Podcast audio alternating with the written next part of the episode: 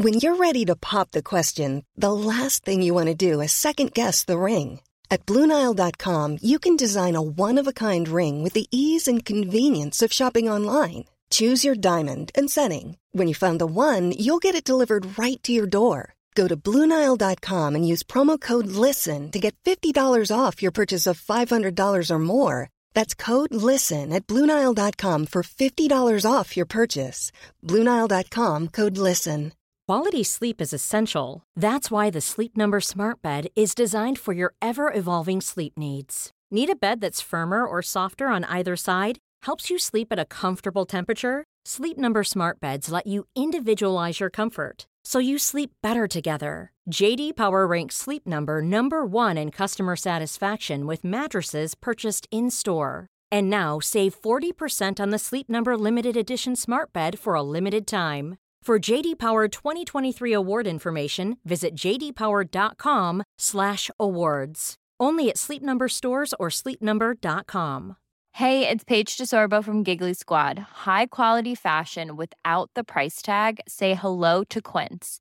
I'm snagging high-end essentials like cozy cashmere sweaters, sleek leather jackets, fine jewelry, and so much more. With Quince being 50 to 80% less than similar brands. And they partner with factories that prioritize safe, ethical, and responsible manufacturing. I love that. Luxury quality within reach. Go to quince.com slash style to get free shipping and 365 day returns on your next order. Quince.com slash style.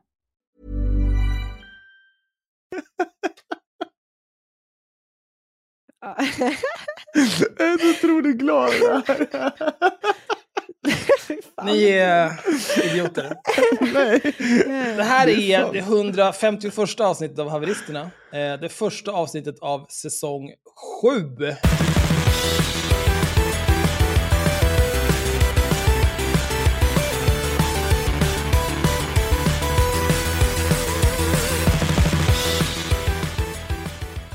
Ska vi få lite ny eh, looks här snart va? Ja. Eller? Har vi det? Inte... Ja, till det här avsnittet så har vi det. Har vi det? Bra. En ny Bra. logga. Den är En ny snygg. logga. Är Då måste vi ändra den också på uh, lite andra ställen. Vill jag, Jag ser ut som. Aloy Ja, men- i Horizon Zero Dawn. Oj.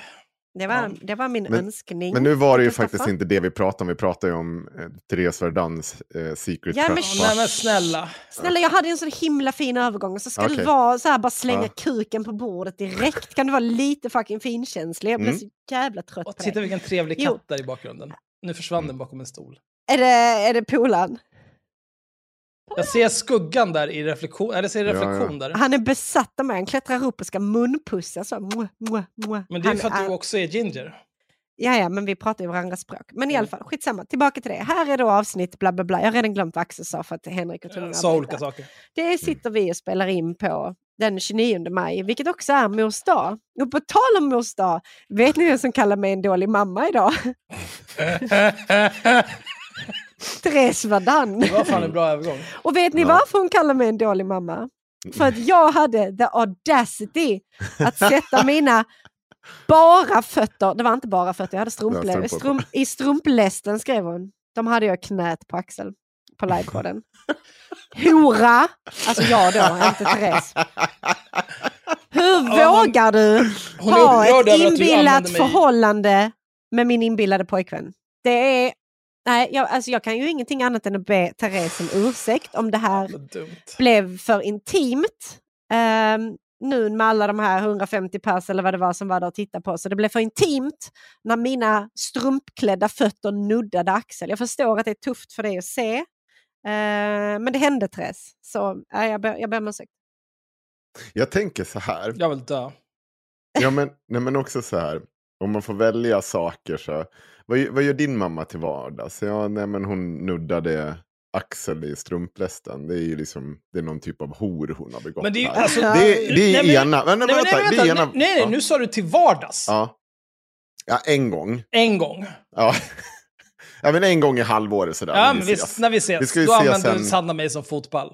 Ja, men vi ska ju ses nu till sommaren igen. Absolut och då, då blir det ju Jag också... använder ju också Henrik ska vi som stol.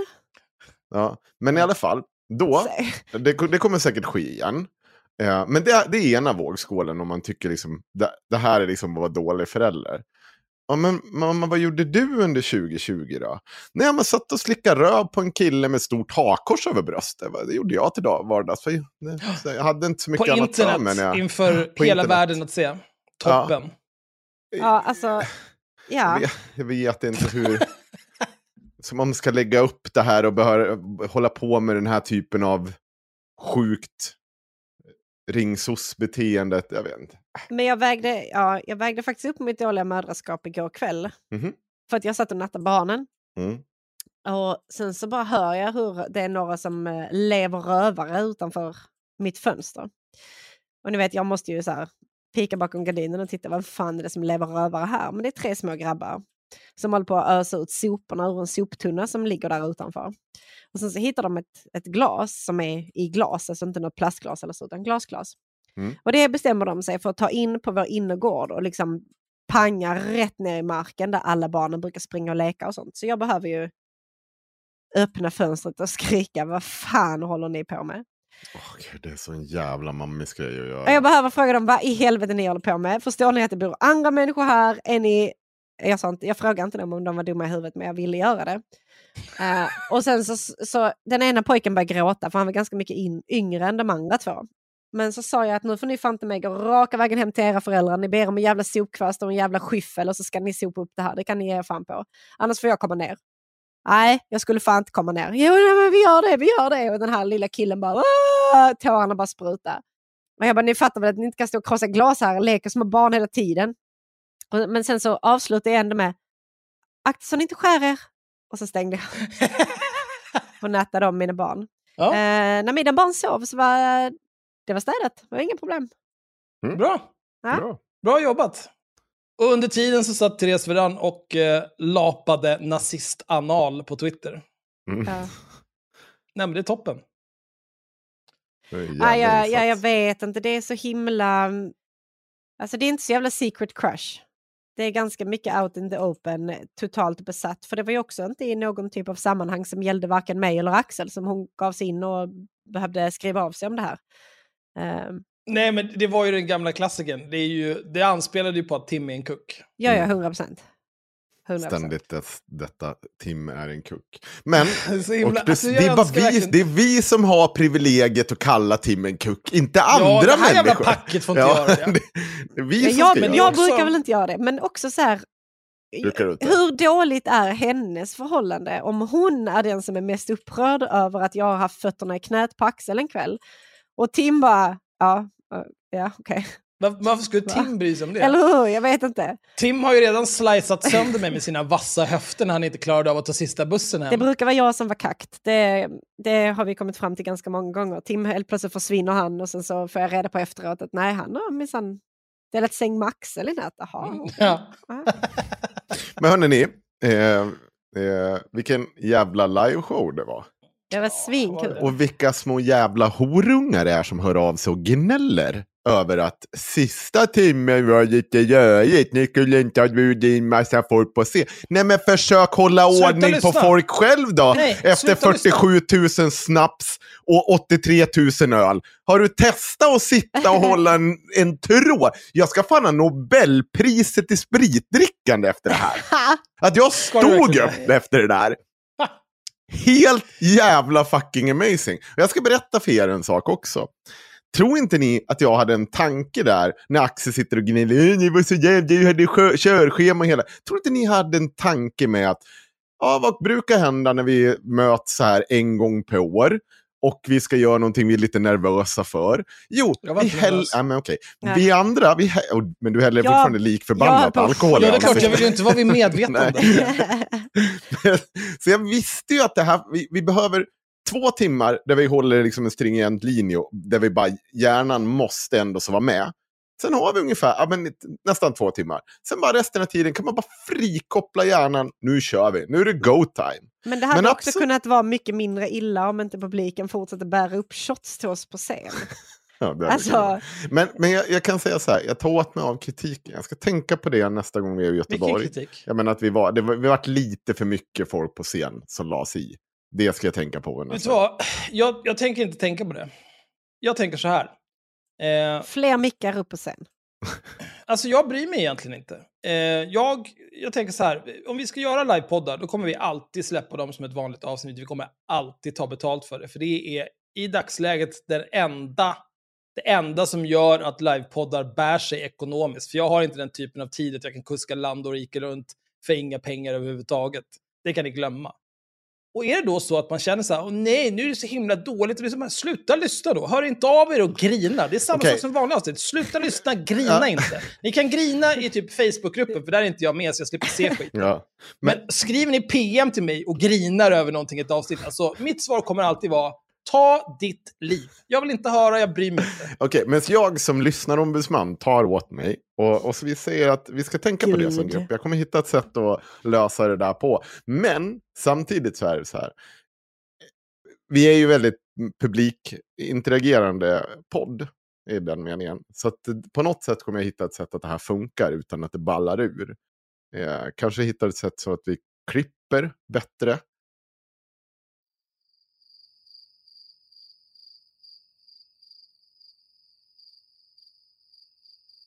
Eller eh, löser det där. För vi, jag tror att mm, vi försöker ha lite kul med folk som kommer. sluta lyssna. Ja, det är väl men den enklaste lösningen. Det, det kräver ju ingen ansträngning för någon Nej. och sparar en massa nettotid där folk kan göra vettigare saker om det nu är så hemskt. Jaha, nu var det sista timmen här av livepodden, det var så himla dåligt. Vet du vad jag gör då? Då går jag och klipper gräset istället och får någonting gjort i mitt liv. Med det sagt så tänker jag ta Ignorera Axel som inte kan ta konstruktiv kritik. Ja. Jävla gnäll. Eh, för, för en gångs skull var det lite småkonstruktivt. Men eh, jag tänker ta första ämnet. Och uh, low and behold, det blir Alexander Bard. Nej, Wow.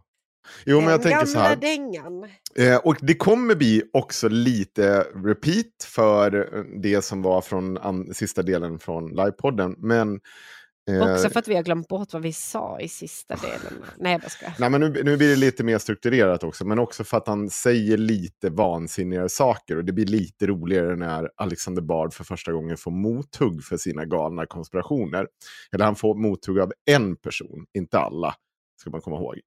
Eh, och det har ju hänt lite mellan nu och eh, livepodden. Bland annat har eh, Per Ströms släppt sitt sista avsnitt med Alexander Bard.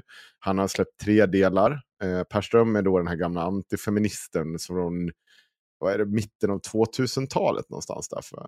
Han var borta en Det ganska... var väl typ runt 2010, var det inte? Ja, ja, fram dit. Sen försvann han tror jag. Och var, han har varit borta i nästan tio år. Han valsade i alla fall runt i ganska mycket opinionsmedia då och, och berättade hur feminister egentligen var de riktiga kvinnohatarna. Eller jag vet inte. Nej, alltså, det var mycket. Det var mycket. Eh, Och nu har han ju startat sin podd, eller, YouTube-kanal som heter Nu räcker det. När han sitter och är arg. Nu fan räcker Nu fan räcker det. Den är faktiskt otroligt bra. Att han är... Han har en... Ja, jag bjuder mycket in bra honom. ljudeffekter Ja, jag håller och på att mycket bjuda in honom i alla fall. eh, Och tjata på honom att han ska vara med. Men han har också, där säger ju, alltså så här, vi ska, vi ska komprimera hela teorin. Men, och jag kommer i, sluta, i slutet berätta Vad skulle jag, vi göra? jag, nej, jag kommer komprimera teorin. Okej. Vad det är. Alltså, eller det, Alexander Bard har ju en tanke då. Han eh, säger, för att jag har fått tag på honom också. I, jag pratar med honom i DM på Twitter. Eh, han har en teori då om att 90% av männen som sitter, blivit dömda för våldtäkt de senaste åren, så 2019, det här är viktigt för det här kommer han ta upp i det här avsnittet, är oskyldigt dömda. Han säger att det finns ungefär 10% dömda våldtäktsmän, eller så som är riktiga våldtäktsmän, de andra är det inte. Det är ganska bold statement, för om man kollar lite på hur statistiken ser ut, ja, vi, vi kommer återkomma till det, men i alla fall, eh, han också, det vi lyssnade på nu när vi var, eh, vad heter det, på liven var ju från Aron Flam. Men han har ju alltså varit med i Navid Modiri, han har varit med i Sista måltiden, Dekonstruktiv kritik, Perström. Han har skrivit om det här i, vad heter det, Nyheter idag. Vad fan är det mer han har varit? Han har egentligen han har talat om det internt i med. Eh, han har liksom valsat runt överallt i media, eh, i högermedia. Eh, och diskuterar just det här då att den här pandemin av oskyldigt dömda våldtäktsmän. Eller ja, män som eh, har blivit anklagade felaktigt för våldtäkt. Då. Och eh, gång på gång återupprepar mantrat om att det är egentligen bara psykiskt sjuka borderline-kvinnor. Så även nu. Men jag tycker att det är viktigt att vi lyssnar, för här är också första gången, eh, vi ska lyssna då mm, på när han medverkar i eh, den sista måltiden. För här är första gången han faktiskt får, första och enda gången han får någonting real, alltså ett realt mothugg från en person. Så, är ni redo? För vi Visst, vet i förväg vem personen som ger mothugg är? Eller?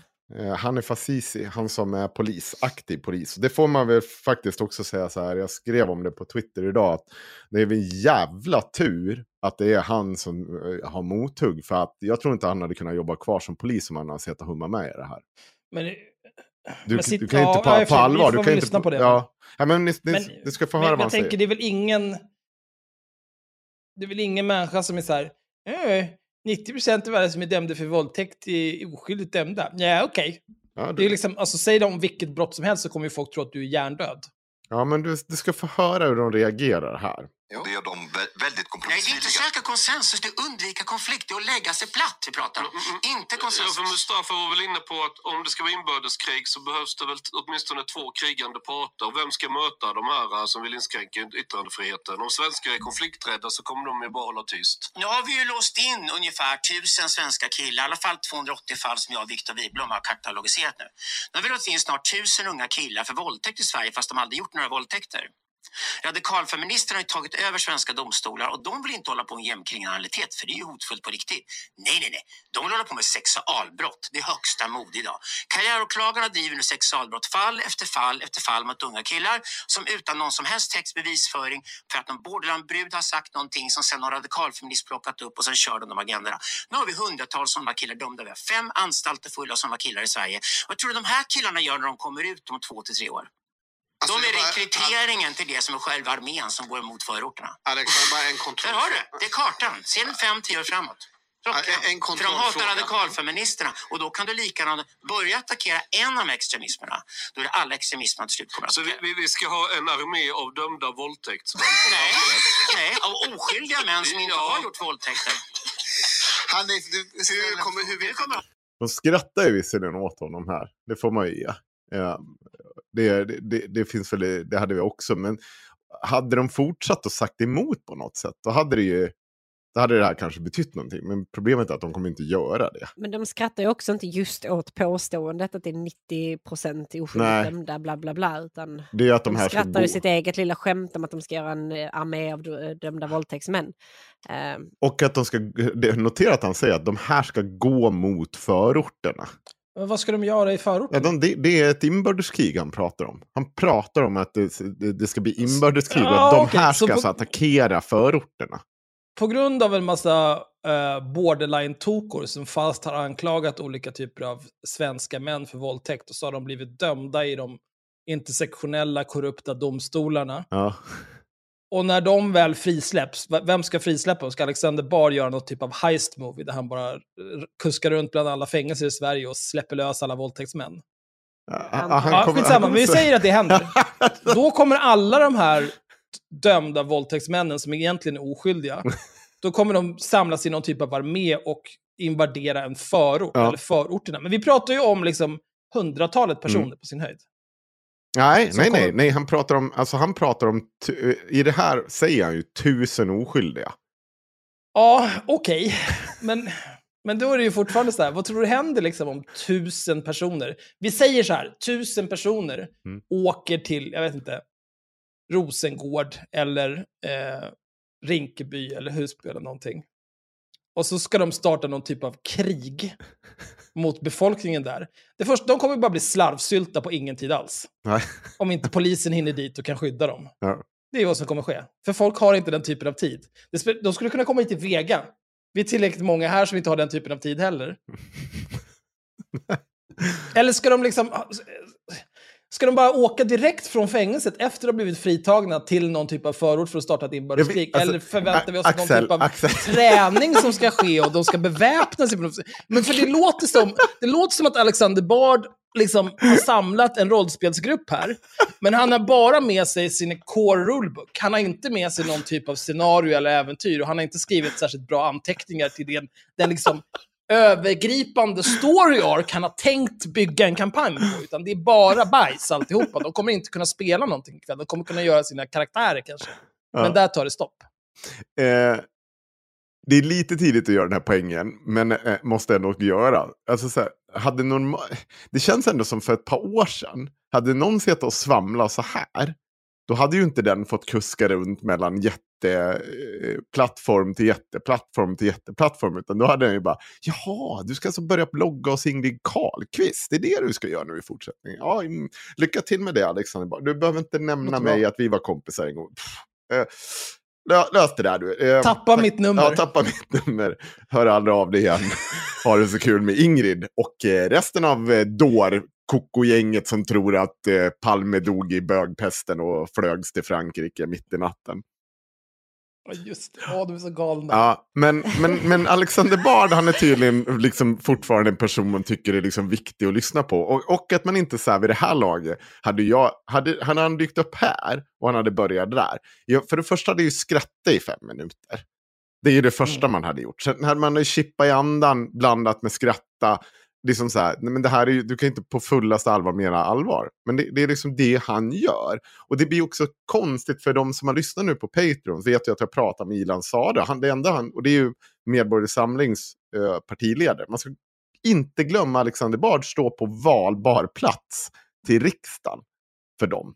Kommer de in så kommer Alexander Bard komma in i riksdagen. Och det är alltså en person som just nu bedriver kampanj för att frisläppa, eller åtminstone frikänna 90% av de som sitter, har dömts till fängelse de senaste åren för våldtäkt. 90%! Det där är också lite intressant, för det blir ju kul, så här, hur ska de liksom hantera... Dels, jag tänker mig att det är ju en, en PR-mardröm för Medborgerlig Samling, att Alexander Bard beter sig som han gör nu. Ja. Precis som det var förra gången när Alexander Bard var med i Medborgerlig Samling, så var det exakt samma sak, att han sprang omkring och var helt vettvillig. Ja. Men sen också så här, om han kommer då in i riksdagen, eh, ska de då, ska han, då måste ju han antingen följa liksom partilinjen. Och, och då gissar jag att partilinjen kommer vara, nej, 90% av de som är dömda för våldtäkt i Sverige är nog inte oskyldiga. tror du, tror Det du tror jag kommer vara någon grej. Nej, men han tror ju inte på allvar att det här ska hända. Det är, alltså, han är ju för smart för det. Alltså, han är ju ändå inte en idiot. Nej, han- vad han han, är nu en- än vill ge sken av. Han är Alltså, en o- opinionsbildare och mytoman. Av, det är han ju. För att han, han driver ju den här tesen som en opinionsbildning. Alltså han vill ju någonting med det här. Och det, det kommer jag komma till i slutet. För jag är ganska säker på att jag har listat ut vad det är han, han vill. vill väl ha alla extremrösterna. Nej, eh, men vi, vi kommer dit. Nej, men, vi det vet lista- du som läser hans hjärna, okej. Japp. Eh, men vad var, det, vad var det jag tänkte säga? Det som är så himla dumt med det här när, när man hör honom prata eh, är hur jävla inövat det är. Alltså det är hundra procent att han sitter typ och läser upp sina eh, egna gamla tweets som han har klippt ihop. Liksom. Mm, Alltså han, har- han, har ju, han har ju gått och bara alltså, tryckt in det här i huvudet. Det är ju samma sak som han har skrivit i någon tweet, det är samma sak som han sa i någon annan intervju, det är samma sak. Det är liksom eh, vet typ exakt Jag, samma jag mening. håller inte riktigt med det. Jag tror, att, jag tror inte att det är... Han är, så, det, han är en duktig retoriker. Så när han har hitt, För det där känner jag igen från mig själv. När Ja, men han har ju hitt- hittat de här greppen som han liksom har runkat sig blodig Ja, över när han precis. sen har liksom tryckt ut en tweet av det här. Och sen har han ju bara han är ju- grabbat sig fast vid den här formuleringen som han själv tycker är liksom det bästa som har hänt. Jo, men det är skillnad. Om det, är skill- det är skillnad på att vara inövad och vara en sån person. För han gör... Han är ju vassare än vad jag är när jag... Alltså så här, han, om jag kan ett ämne så ska ju jag stå och ha en föreläsning om det. Han är ju mer så här, han, han, voll, han vågar ju volla, alltså jag tar mer saker på en volley än vad jag, jag är väldigt noga med att, jag, jag skulle inte kunna sitta och free, bara köra fritt så, utan då säger jag så här, nej men det här vet jag inte, det här kan jag inte. Så här. Han bara säger, och jag har belägg, jag har allt. Och när inte beläggen finns, då ljuger han ihop det. Och han bara Ja, men för det, är att beredd han, på har att han liksom inte sin synas lilla, på han har liksom sin lilla bok av eh, Alexander Bard one-liners eller någonting Mm. som han bara här, här, kolla, här, jag svarar på det, jag svarar på det, jag svarar på det. Och det, det är liksom... Ja, men du, du kommer Nej. få höra nu vad som händer när någon ifrågasätter också. Vi kör på. Oskyldiga. Det är bara ett exempel. Har ni ens tittat på förundersökningar av svenska domstolar idag? Nej, det har vi inte. Det krävs sedan 2000... Det krä, nej, du är lat. Du du kan inte ens skilja en tjej från en kille när du ska ligga. Sen 2014 har vi skippat teknisk bevisföring i sexualbrott i Sverige. Och efter metoo har det här exploderat. Metoo försvann snabbt från medierna för att den mediala metoo var en katastrof. Det visade att alla de offentliga män som anklagade var oskyldiga. De stämde tjejerna och de vann förtalsmålen allihopa. För de hade försvarsadvokater och kunde göra det. De som är riktigt åtklämda efter 2019 har varit invandrarkillar och arbetarklasskillar. Och de hamnar i fängelse nu på löpande band för påstådda brott som det inte finns några som helst bevis för. Och det är mängder som sitter, inne. Jag och Viktor Wibron skrev den här texten i våras. Så blev könskrig i blodigt allvar. Nu sitter alla kids och läser och fattar att det är sant. Unga killar idag går inte på dejter längre med tjejer utan att ta med sig inspelningsutrustning. Ja, en mobil eller? Ja, eh, kan säga så här att um, det, det det här stora könskriget, den, den, den säger ingenting. Alltså den här texten han hela tiden hänvisar, det är en debattartikel av han och en till person som han gång på gång hänvisar till. I den debattartikeln så står det att de har tittat på, då är det några färre fall. 220 eller något sånt där, jag kommer inte ihåg vad det är han säger. Då säger han, skriver de bara i förbifarten att den som vill kan få ta del av det här.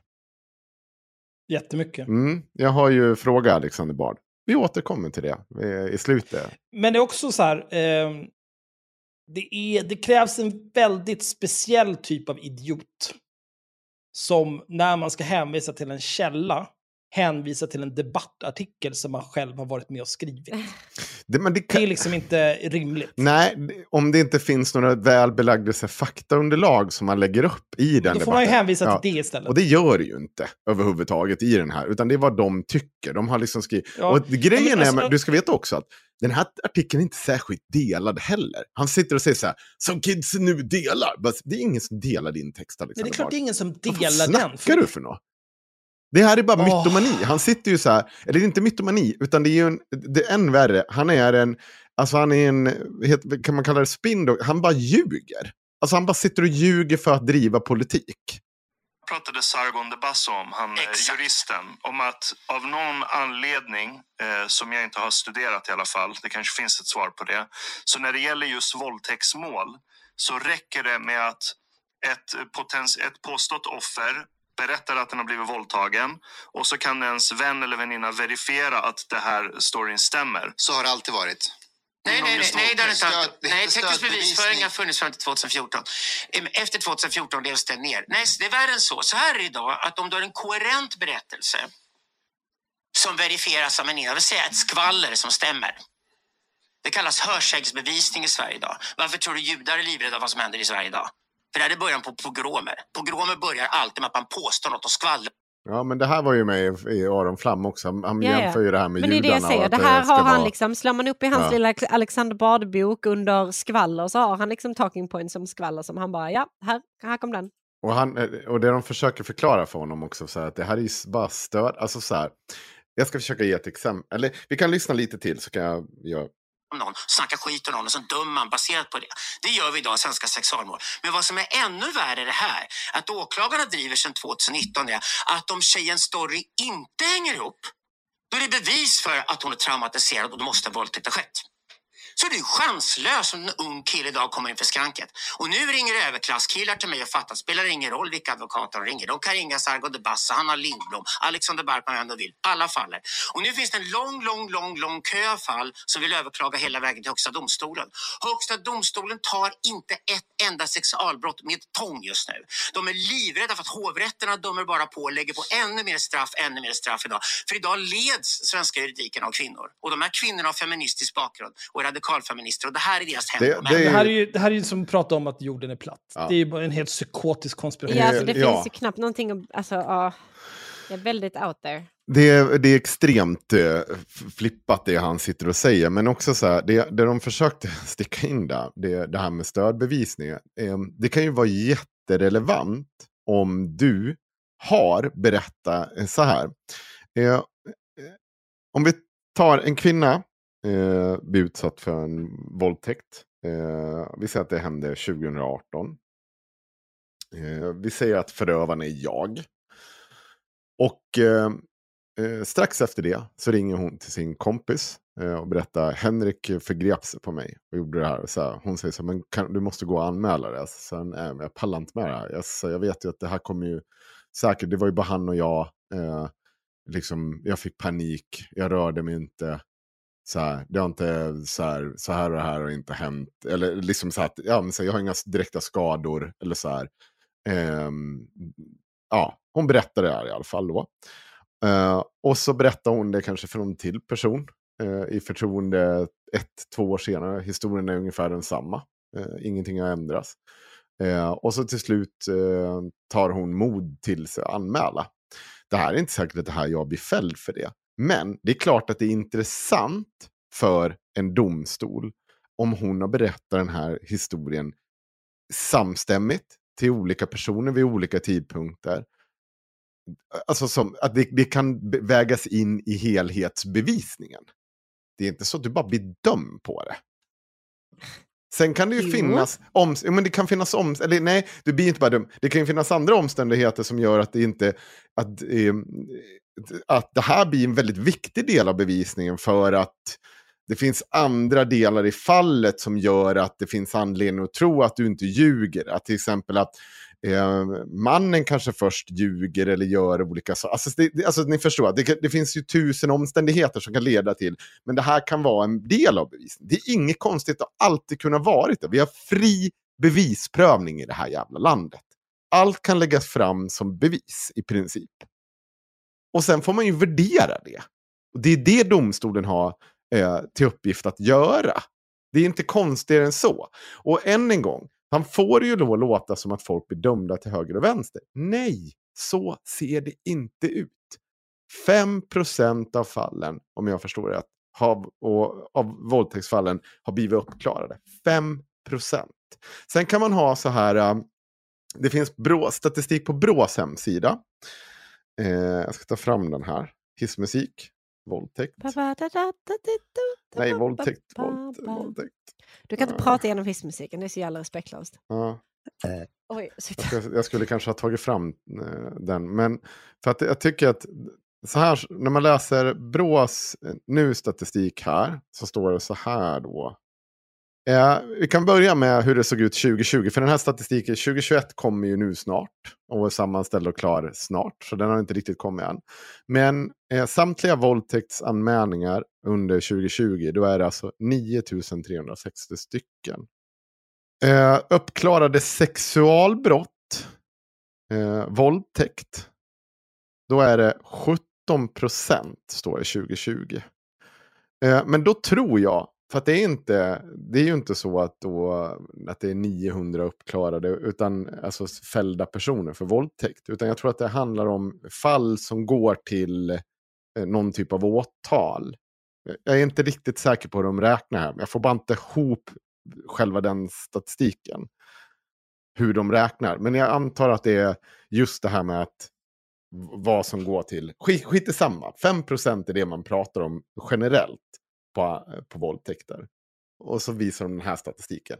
Det är fortfarande väldigt få som fälls för det här. Så det är ju liksom inte, han har, det är ju sådana jävla fria fantasier han dras med här. Jag undrar om det menas för övrigt det här med han uppklarade sig, alltså det, om det är när det går hela vägen till domstol och så får ett utfall.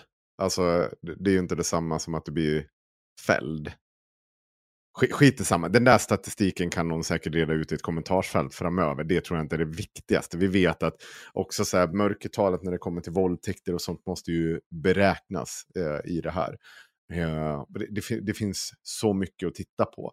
Men inget av det är, liksom, går i linje med vad Alexander Bard sitter och fantiserar om. Vi lyssnar på. Sen händer det att du kommer upp till Högsta domstolen har lång, lång, lång, lång kö. Högsta domstolen tar inte ett enda fall till prövning. Förmodligen kommer något slinka upp i Europadomstolen och liknande sen och så kommer vi ha en stor jävla härva att riva upp med tusentals med all säkerhet oskyldiga killar som döms till ett av de värsta brott vi känner till. Är det någon annan än du och Viktor ehm, som har följt upp det här och studerat det. Therese Juel gjorde hos Navid Modiri. Vem- vem är det? Therese, men inte Hon har, skrivit, läkaren, hon har killar. skrivit en bok som heter Två eh, böcker har Therese Juel skrivit. De rättslösa. Ja, ja, okej, okej. ja, men- Hon var hos Navid Modiri under våren. Det kommer komma fler nu, för nu kommer mammorna till de här killarna börja prata om den här hösten. När den här jävla rättsrötan börjar rivas upp kommer det göra riktigt ont hos svenskarna. För när vi inser vad vi gör i Sverige idag med unga män, vad fan är det för jävla kultur? Och det menar det också måste man se i bilden när svenskarna lägger som fähundar för att någon på bråkar om koranbränningar. Att det finns ingen kvar som tar konflikterna. Och det är därför för radikalfeministerna har fritt spel just nu i Sverige. Islamisterna har fritt spel om de vill ta över islam och köra sin agenda där och kör koranbränningar som ursäkt för det. Men du har samma tokigheter med miljörörelsen som gått fullständigt överstyr sen Greta Thunberg. Nu kan vi kalla det för klimathysterikor, för det var jag.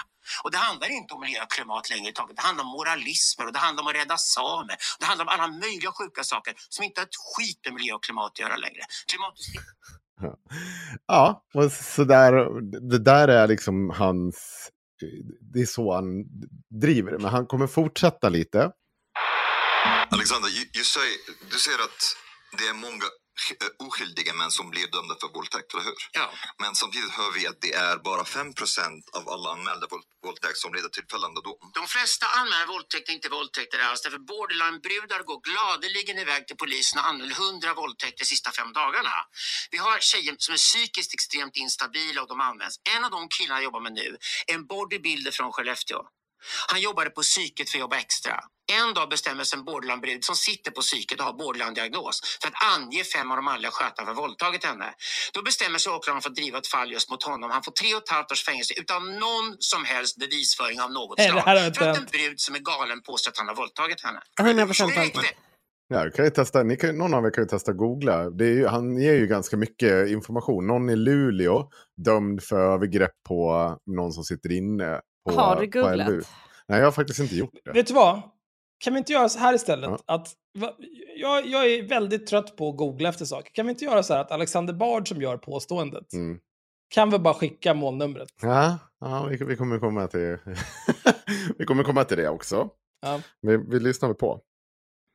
Han sitter nu tre och ett halvt år i fängelse. Alltså, så här är det hela tiden i Sverige. Jag, jag förstår, jag Det är förstår. Fullständigt skogstokigt. jag förstår, men om det är 95% av anmälda våldtäkter. Vänta inte- anmäld våldtäkt är inte våldtäkt. Ja, ja, Lär okej, skilja med anmälning okej, och okej, bevis. okej, Okej, okej, Enormt okej, viktig skillnad. ja, ja, Vem som helst kan anmäla vad som helst Jag till förstår, jag polisen. förstår. Ja? Om det är 95% av anmälningar som inte leder till fällande dom betyder det inte att det finns många skyldiga män till, skyldiga till våldtäkt. Som Har du hört principen hellre fria än fälla? Notera att han inte vill ta i det där. Att så bara, för att det är ju det som är poängen här.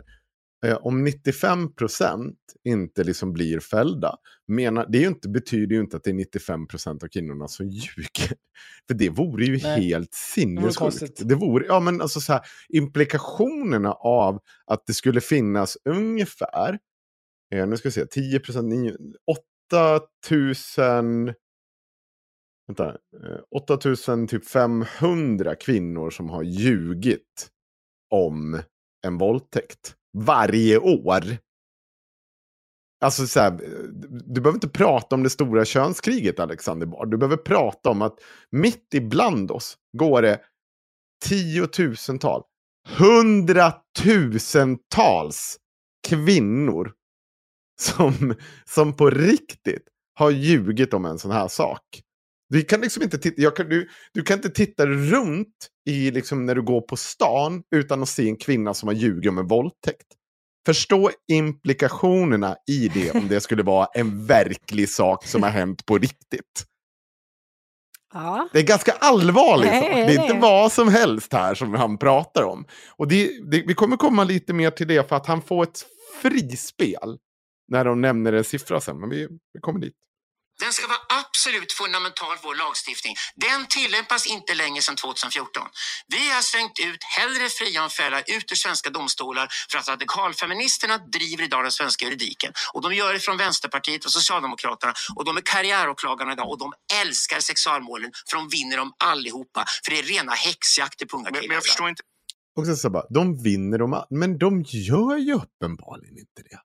Hur du än vrider och vänder på det här så vinner de inte alls allihopa. De vinner inte ens en majoritet. Det, är en... Fast, fast, äh, äh, Alltså det beror ju på vad, man, vad han menar. Alltså det är inte så att varenda person som blir åtalad för någon typ av våldtäkt blir dömd. Men det kan ju vara så att majoriteten av de som åtalas blir dömda. Nej.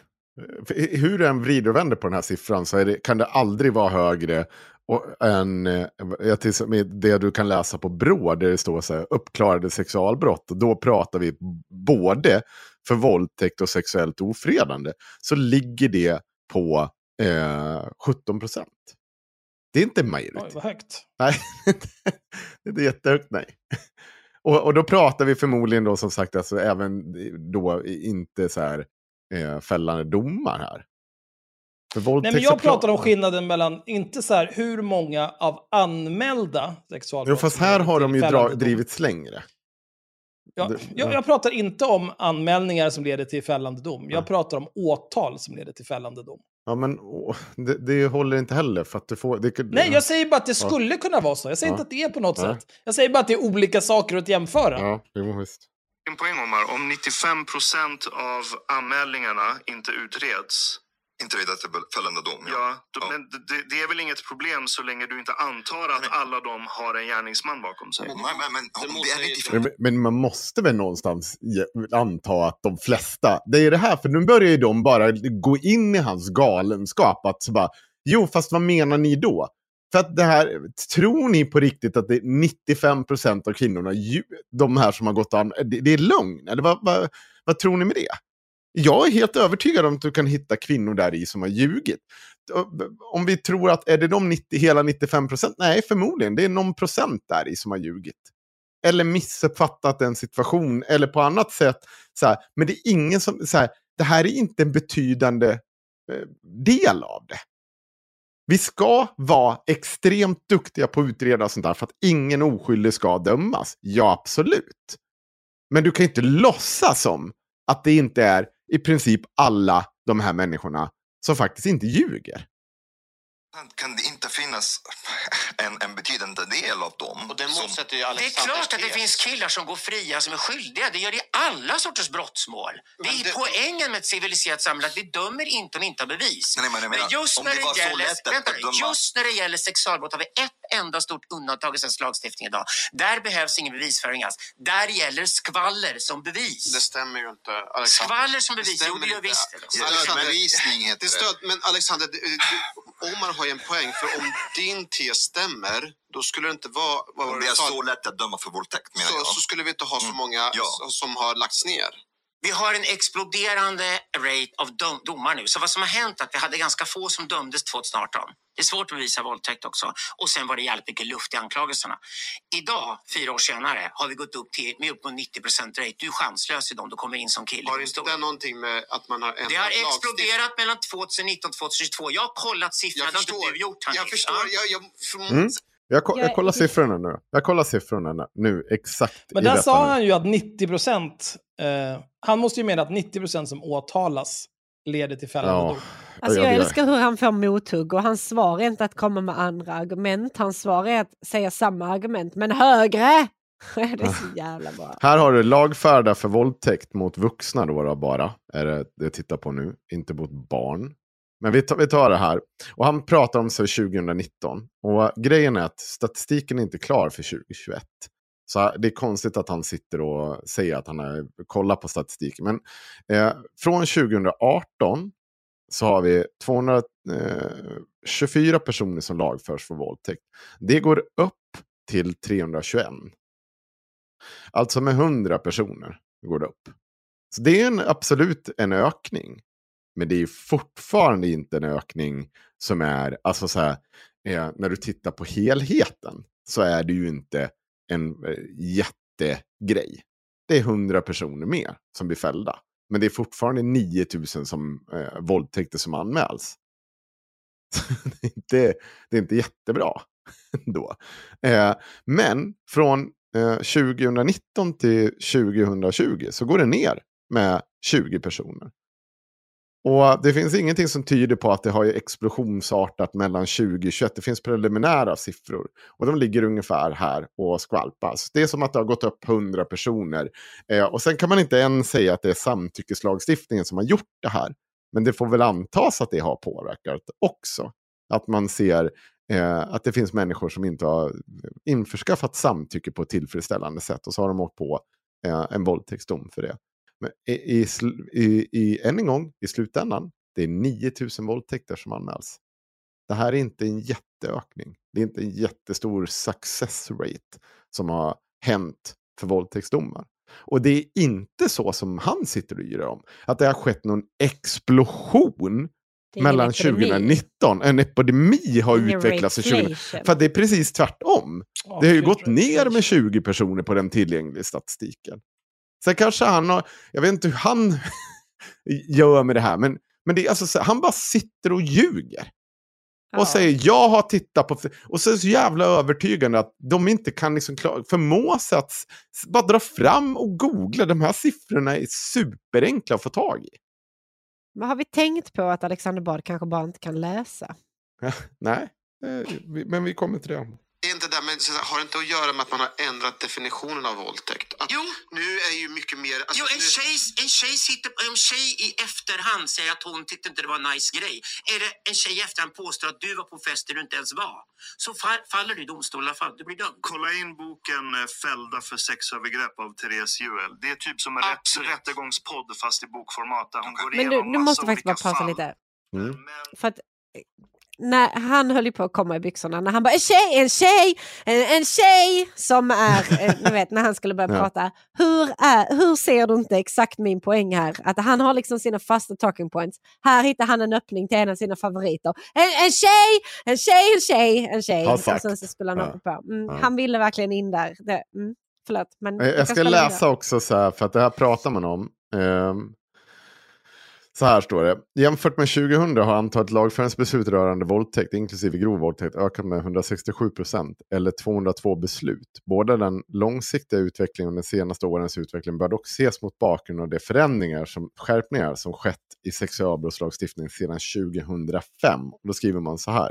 Den 1 april, eh, april 2005 utvidgades våldtäktsbestämmelsen. Flera gärningar kom därmed att bedömas som våldtäkt, till exempel genom att kraven på tvång sattes lägre och genom att även de allvarligaste fallen av sexuellt utnyttjande kom att omfattas av våldtäktsbestämmelsen. Dessutom kom eh, sexuell handling med barn utan våldsinslag att räknas som våldtäkt och inte längre som sexuellt utnyttjande av underårig. Det är ganska rimligt. Det här är inget, är det någonting, har vi problem med det här? var väl bra. 2000, jag har inga Ja, var, det, var, var det bra? Hörru, Indien. Sitter där och ruskar på dina huvud ja, den 1 juli 2013 utvidgades våldtäktsbegreppet ytterligare till att även inkludera fall där den brottsutsatta personen befunnit sig i särskilt utsatt situation. Ett bakomliggande syfte var att förtydliga att våldtäktsbrott även infattar situationer där den utsatta bem bemöter övergreppen med passivitet. Det vill säga att du kanske ligger och är halvdäckad, inte kan svara upp på ett bra sätt. Eh, ja, är det också någonting vi har något emot? Nej, inte normala Det var människor. bra. Var det bra? den 1 juli 2018 trädde den så kallade samtyckeslagstiftningen i kraft med fokus på frivillighet. Vilket innebär att det inte längre krävs att gärningspersonen använt sig av våld eller hot eller utnyttjat offrets särskilt utsatta perso- person för att kunna dömas för våldtäkt. Samtidigt infördes en ny brottsrubricering för oaktsam våldtäkt. Mm. Ja, nej, jag tycker också att det är bra. Jag vet Mm. att det finns lite diskussion om det bland jurister. Men nu ska man ju komma ihåg att ja, han sitter ju här och skriker att det här har inte med samtyckeslagstiftningen att göra. Utan det här är någonting som händer för att karriärsåklagare Ja, det är driver det. Ja, Mm. det är kvinnor som gör det på, med, tillsammans med radikalfeminister som driver en särskild agenda om att ljuga om män. Det är inte själva lagstiftningen. blir Eh, dömda för våldtäkt utan teknisk bevisning. Det är jävligt creepy läsning. Fast om vi ska, vad, vad, när man pratar om teknisk bevisning i våldtäkt, vad är det, vi, vad är det man menar då? Att du inte har teknisk bevisning. Som, vad, vad är det då? Vad är det tekniska beviset? Snälla Hanif, jag jobbar på stora festivaler och det händer saker där. Om en tjej kommer in till mig och det kan ha hänt någonting, då tar jag henne omgående till polisen, står upp i gynekologstol och hittar bevis. Det står att bevisa att det våldtäkt har skett. Jo, jag vet, men... Om man inte vill göra det, då Men har man inga bevis. Bard, eh, samtidigt så vet vi ju att eh, om mannen bara säger att man har medgivit att det har varit frivillig sex så, så faller ju den tekniska bevisen. Vadå man? Mannen, mannen, ingen som lyssnar på mannen i svensk domstol överhuvudtaget? Nej, men det är därför Hörde ni där? stor Mannen, mannen letade upp boken och sen hittade han, ja, ingen lyssnar på männen överhuvudtaget. Mhm, Där Mhm. kom det. Det var nära. Men det kom. tekniska betydelse. Fattar du inte min poäng? Vem Oj. som helst kan påstå vad som helst och få någon dömd om man Nej, är en det kvinna och inte anklagar jag. en man i Sverige idag. Okej, men jag tror inte på det. Men kolla Ja, fallen men jag som fakta, Therese du Jag tror inte på det. Men ni får det är fakta. Men snälla, är det här det starkaste argumentet ni kan slänga i varandras ansikte? Du har inte, du har inte presenterat har en fakta. jävla fakta, din jävla strumpläst gubbe. Ursäkta, nu förolämpar vi inte folk i strumplästen här mer Ja. än vad som redan har skett den här Lugna dig nu, Therese. Ja. Nej, men jag, jag tycker, är det Hanif Azizi Ja. som eh, säger att eh, jag tror inte på det Ja. Det, det är en helt rimlig invändning, för att han har ju bara suttit och, och babblat skit, Alexander Bard. ja. Och det enda man kan säga är ju liksom så här, nej, jag tror inte på det här. För det, det går inte att bemöta någonting av det här. För det är bara, det är bara siffror som Alexander Bard drar ur sin Rolodex med rappakalja. Han får ju i så fall, om, om du nu är så som han påstår, ja då är det bara för Alexander Bard att skriv ett Google-doc och så källhänvisar du alla dina påståenden i det. Mm. Lös det, Alexander. Och, och, och tills han gör det, då kan det ju vara bra för att till exempel, jag vet inte, Sista måltiden och övriga, att kanske inte bjuda in honom någonsin igen. Om de inte ska ge lite mer motstånd än, jag tror inte på det här.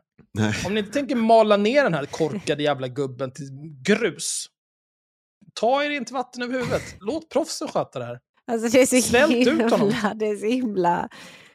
Det är något sånt här barnsligt fint kring, vadå, tror ni inte på det här jag säger? Men nej, nej, jag tror inte på det. Men vadå, jag har ju fakta! Vad menar du?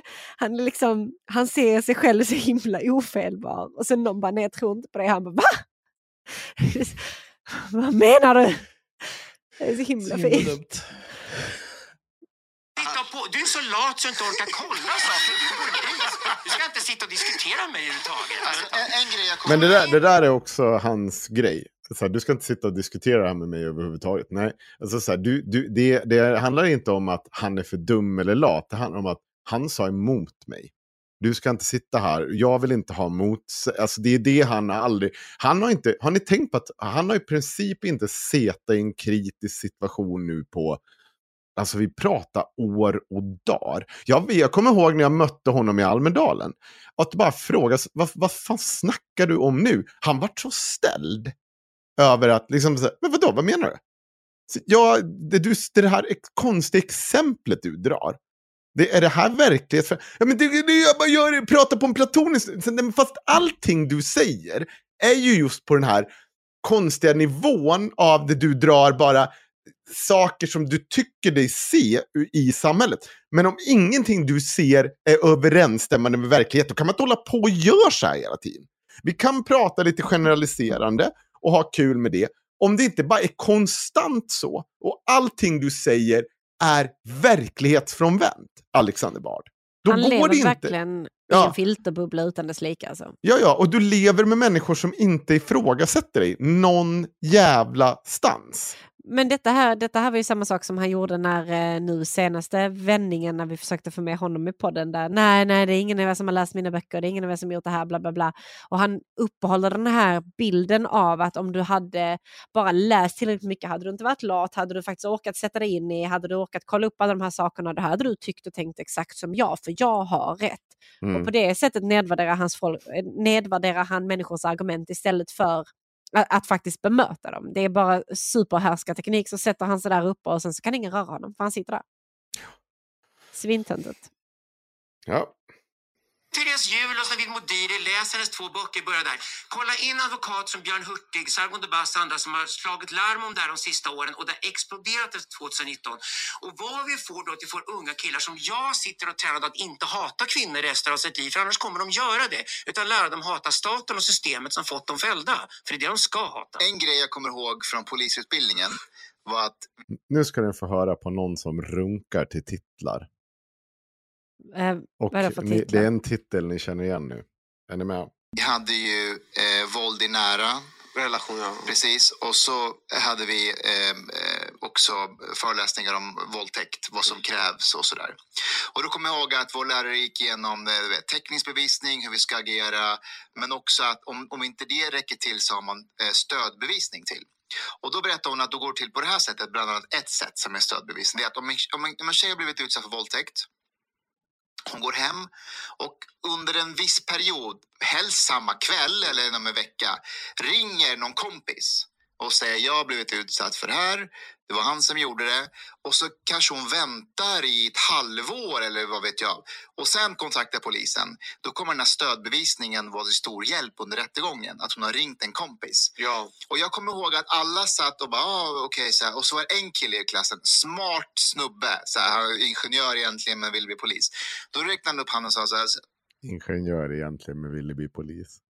Smart snubbe. Fan, är, är man smart om man går en civilingenjörsutbildning och sen går polisutbildningen på det? Jag skulle nog säga att man är dum inuti huvudet. Ja, men vänta, vänta. Vi ska se vad det är han säger då. Så vänta nu, så det räcker bara med att man ringer någon samma kväll och säger att jag blivit utsatt för våldtäkt, väntar och sen anmäler det här. Det är inte ens det. Det räcker med att ringa någon kväll och säga att något- oskönt har hänt. Det räcker med Precis. det. Liksom. Och då Det kommer jag ihåg att han, han sa så, och så, det räcker för att någon ska bli fälld för våldtäkt. Nej, inte räcker. I, inte räcker, men det är en del av stödbevisningen. Ja. Rätten kommer att Ja. ta stor hänsyn Jo, till det här. räcker Och det är självklart. Ko- Kolla vad det fort det gick från eh, stödbevisning till att rätten kommer ta stor hänsyn till att det skulle, man skulle bli fälld. Han var ju smart den här killen. Vad var det han sa egentligen? Alltså så här, det han ville är ju att han vill ju inte att det här ska betyda ett skit. Och, och det innebär ju också att din berättelse, att du, det du själv säger, det ska ju egentligen aldrig betyda... Alltså, för det, det är klart att det är intressant och relevant, men det kan ju inte vara hela bevisningen. Så enkelt är det inte. Utan det måste finnas andra saker hur man värderar eh, din berättelse och så vidare. Och, och all annan bevisning som man lägger till. Det, men den här killen var ju smart, han var ju ingenjör. Så när han ställer en korkad fråga då är det tydligen supersmart. Det är på samma sätt som Det är om... helt Det är bisarrt. inte självklart, Nej. Det är inte självklart Nej, alls. lyssna, lyssna. Det är, inte, det är inga konstigheter. Låt säga så här att du har, blivit- du, du har för två månader sedan du har blivit utsatt för misshandel. Det kan vara misshandel i hemmet eller någonting. Så berättar du det här i förtroende för någon i hemlighet. Och på samma sätt som att, eh, att stödbevisningen kan användas i en våldtäktsärende så kan den användas i vilket annat ärende som helst i form av misshandel. Och det, kom ihåg, det är bara stödbevisning. Det är bara en... Det Nej, bara i lite- våldtäktsfallen är det inte stödbevisning, det är bevisningen idag. Det Du fattar inte vad jag säger. Och det som händer i det här, det är ofta en trasig tjej. Det är ofta en trasig tjej som är jävligt trasig, psykiskt instabil, psykiskt sjuk ofta, som är den att säga är målet. Och sen ringer hon någon tjejkompis som har en radikal feministisk agenda och sen ringer Men de en sluta! karriäråklagare som gör karriär på det här. Och det är så det går till. De här tjejerna, sä- säga att det, i- sen ringer de, får jag bara säga så här, de ringer en karriärsåklagare. Ja. Så man bara, Alexander Bar, har du någon insyn i hur det funkar att ens få en åklagare tilldelad till ett fall? Alltså så här, Nej, du fattar ju att du först måste gå till polis. Du ringer inte bara upp så här. Det står inte i telefonkontoret, ring en åklagare. Macke! Ring åklagaren! Nej, snälla, Ring åklagaren, Macke! inte Det är så det som funkar. kvinnor. Det är inte alls så. så här, när, ni har någon typ av när hotline. man är någonstans i, närmar sig puberteten så får man mens för första gången. Då tar ens mamma en, sätter sig ner och sen förklarar hon hur det går till och sånt skit. Och sen så ger hon sig dig sin lilla black book med karriäråklagare. Och den har du alltid i bhn, Ja. varenda gång. Här, så- Och sen så drar man ut den och så ringer man karriäråklagaren så fort någonting händer.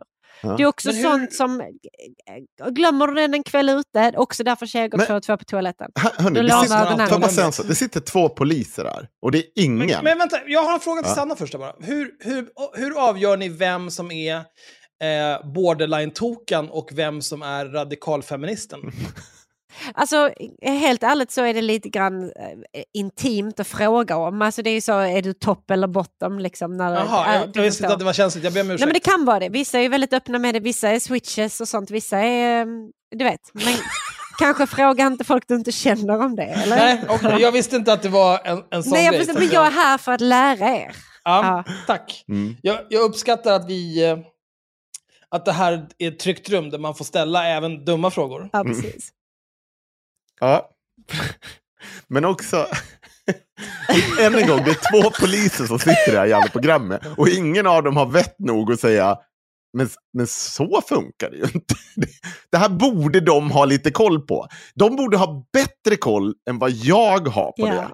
Men har Två sett poliser. hur galna Alexander Bards ögon Ja. ser ut när han pratar om det här? Ja. Jag hade också haft svårt att våga säga emot där. Alltså. Han ser ut som en jävla pitbull. har varit våldtäktsoffer i de här rättegångarna, de är fullständigt söndertrasade av hela rättegången och allting efteråt. För de används av andra brudar som är karriär på de här tjejerna. Och sen självklart de här tjejerna som ingen ringer och pratar med överhuvudtaget sex månader senare. överhuvudtaget. Så tragedin är dubbel. Tragedin är både de många killarna som åker in i fängelse för våldtäkt och får sina liv förstörda för någonting som inte finns bevis för och som Olle aldrig ens har hänt. Och tjejerna som blir använda som material. Det jag vill peka på att det är karriäråklagarna som driver det här i Sverige idag. Och då ska vi också komma ihåg att de som gör karriär som åklagare i Sverige idag är nästa generations domare. Det betyder att vi har ett rättsväsende i fritt fall i Sverige idag. Där man nu självklart i, på område efter område kommer slänga ut textbevisföring och tycka att skitprat räcker för att bevisa för att karriäråklagarna ska vinna sina rättegångar. Det är därför Sargon de Bastos, Sargon de Bastos kör inte sexualbrott överhuvudtaget. Det är därför han och många advokater är jävligt oroliga i Sverige över hela utvecklingen. För de ser att hela rättsväsendet snart kommer att vara i fritt fall. Får jag bara avsluta min grej med den här föreläsningen? Så den här killen som är väldigt smart, han, han ställer en fråga till läraren i, i, under föreläsningen och säger i princip så? Okej, så om jag, om en tjej skulle vilja sätta dit någon kille, eh, ring en tjejkompis och säger ja, jag var hos Johan ikväll och han våldtog mig. Eh, menar du att det här är en ganska stark bevisning eller stödbevisning för att den personen kan en ev- eventuell rättegång? Är inte det ganska lätt att kunna komma undan med våldtäktsanmälan? Det, tjejerna säger inte ens de blivit våldtagna. Läs protokollen. Ja, men jag- det är mycket ja, värre än så. det här är mycket vagare än så. Det här är 2011. eh, Ja, okej? och det har hänt mycket sedan dess. Och idag är det mycket värre. Du är chanslös som kille. Jag förstår, jag förstår. Okej. Och jag kommer ihåg att det blev väldigt dålig stämning under den här föreläsningen. Eh, och att läraren i princip skällde ut den här, vår kamrat under föreläsningen. Att så här, hur vågar du ifrågasätta kvinnor när de... Och ingen annan i klassen sa någonting, för alla var tysta. Och han, han, är, vet, han är en sån här smart kille som bara leker lite djävulens advokat och ur ett juridiskt perspektiv. Det, för, kan det ja, nej, nej, nej, kan du enkelt lite här? Folk som hela tiden ska vara djävulens advokat, de är inte smarta, de är fitthuvuden. Alltså har man pluggat någonting och stött på en sån så kallad djävulens advokat så vet man att alltså, de ska fan bara brännas på alla jävla bål vi Ja, har. bort med skiten. åt helvete. Håll käften, lyssna på föreläsningen, mejla in dina frågor till läraren precis som alla andra. Eller stanna kvar till efteråt. Slösa inte min fucking tid. Nej men du, jag jag har kommit på en sån otroligt provokativ fråga som jag vill ställa. här. Och sen när jag har ställt den så vill jag luta mig tillbaka. Mm. Och sen av någon anledning så ska man tro att man är i någon sån här amerikansk film där man liksom ska ställa sig upp när man ska ställa sin fråga. Bara, du, eh, jag har tänkt på en grej här angående här. Men, hur- sätt dig ner! Du sitter längst fram ändå, jag tror hon ser dig. Dumma hora. Nej men på riktigt, känner ni inte sådana? Herregud, jag är med i alltså sossarna. folk som ska vara djävulens advokat, det är ju liksom... Det är, det är också en sån här starkt klassisk liberal aura på sådana Vad fan, jag fick så jävla rövsvett nu Och bara för att vi självklart om det här. ingenjörer. Ja, Ja. vi kör klart. Det är liksom Fredrik Morenius i ett nötskal. Men hon hade aldrig fått den frågan innan. Därför att under den här, de här föreläsningarna då, då sitter man helst tyst. Och man ska inte ifrågasätta. Och där har du hela sagan, du sa det precis där. Vi lever med en myt som är totalt fundamentalistisk i Sverige som säger att alla kvinnor är alltid goda och alla män är alltid onda. Det är i dess essens. Alexander, det- Kvinnor har alltid rätt men kvinnor pratar mot går det Alltid. Det är radikalfeminismens 85% själva premiss. 95% läggs ner. Alltså, Ja, men det, det- som, Nej, men det stämmer ju inte längre. Du har ju siffror från före 2019. Du sitter inte med de sista tre årens siffrorna. Hörni. Nu får du gå och skaffa dig Men hur statistik många, och hur många och som anmäls idag för våldtäkt? Hur många anmälningar går till åtal då? Det alltså antalet fällande domar har exploderat, inte minst mot unga män. Det är det ser. svara på frågan ditt äckel! Det, och det är inte så det har inte det. Varför sitter du bara och helt jävla bara skrikljuger? It's that time of the year. Your vacation is coming up. You can already hear the beach waves, feel the warm breeze, relax, and think about work. You really, really want it all to work out while you're away. Monday.com gives you and the team that peace of mind. When all work is on one platform and everyone's in sync, things just flow wherever you are. tap the banner to go to Monday.com. Quality sleep is essential. That's why the Sleep Number Smart Bed is designed for your ever evolving sleep needs. Need a bed that's firmer or softer on either side? Helps you sleep at a comfortable temperature? Sleep Number Smart Beds let you individualize your comfort so you sleep better together. JD Power ranks Sleep Number number 1 in customer satisfaction with mattresses purchased in-store. And now save 40% on the Sleep Number limited edition Smart Bed for a limited time. For JD Power 2023 award information, visit jdpower.com/awards. Only at Sleep Number stores or sleepnumber.com. Ja. Jag vill också kommentera här att eh, det finns ju folk som eh, lyssnar på sista måltiden och tycker att det är så himla intellektuellt och duktigt och smart allting. De är ingenjörer, wow. Och sen så när de ska försöka chikanera oss, då pratar de så här, åh, det är så skränig podd. De skriker så mycket, låter så mycket. Det är som jag sagt förut om den här jävla sista måltiden, vilket jävla aphus alltså. Bara sitter och kastar bananer och bajs omkring sig åt alla håll. Det är, över gränsen. Men också, vi kan, väl, vi kan väl enas om att vi är både mer intellektuella och skränigare än Sista måltiden. Ja, det är vi. Både och. Det är, Bättre på båda extremerna. ja, precis. 80 fall där det inte finns någon Det har inte- textbevis för det- det- det. det- det- Flera studier har visat att det är kring 10 procent eh, av kvinnor som ljuger när det gäller våldtäkt. Nej, det finns inga bevis för det heller. Det där är också taget totalt i luften. Du kan inte bevisa någonting om anmälningar kopplade till fällande domar och någonting har hänt. Du kan inte veta om våldtäkt är det från anmälningar. Det Alltså, det, här, är- det, här, logiskt det här är. Brå rapporterar stor ökning av fällande domar för våldtäkt sedan samtyckeslagen. Exakt, det är det jag säger. Uppsala universitet, fler döms för våldtäkt efter samtyckeslagen. Nej, Hanif, det är vad jag säger. Inte, jag, jag mig. säger att definitionen på Det, samtycke det här är förändrar efter lag. 2019. Det är inte samtyckeslagen som är skurken i det här fallet dock. Det bara råkar sammanfalla att det händer. Samtyckeslagen har inte gjort det lättare. Det som har hänt är att man har Okej, helt enkelt skippat bevisföring. bara- Vem ska man tro på? Åh, nu har vi... Det har, det har skett en förändring här gällande fällande domar. Och så har vi två parter som har analyserat det här. Dels så har vi en kort gubbe i shorts. Och så har vi Brå. Mm. Det är så svårt. Är, Alla källor är lika mycket är värda. toss-up alltså. Jag kan inte välja. Eh, Han säger, de säger visserligen sen så här, jag, jag, vi behöver faktiskt inte lyssna något mer. Tänker jag. För, att, för det första, det är två saker där som jag tycker är mer intressant. Eller en sak som jag tycker är mer intressant. När han säger så här, att- när han börjar prata om att 10% av kvinnorna ljuger, det hittar på. Enligt Brå så är det ungefär 2% man, när de har tittat i sina undersökningar. Sen finns det upp till 10%, men då, är det, det innefattar så här, allting ifrån att Ehm, eh, en kvinna har uppfattat som våldtäkt men det har inte varit en våldtäkt. Det är inte samma som att ljuga. Utan det finns fler förklaringar i det.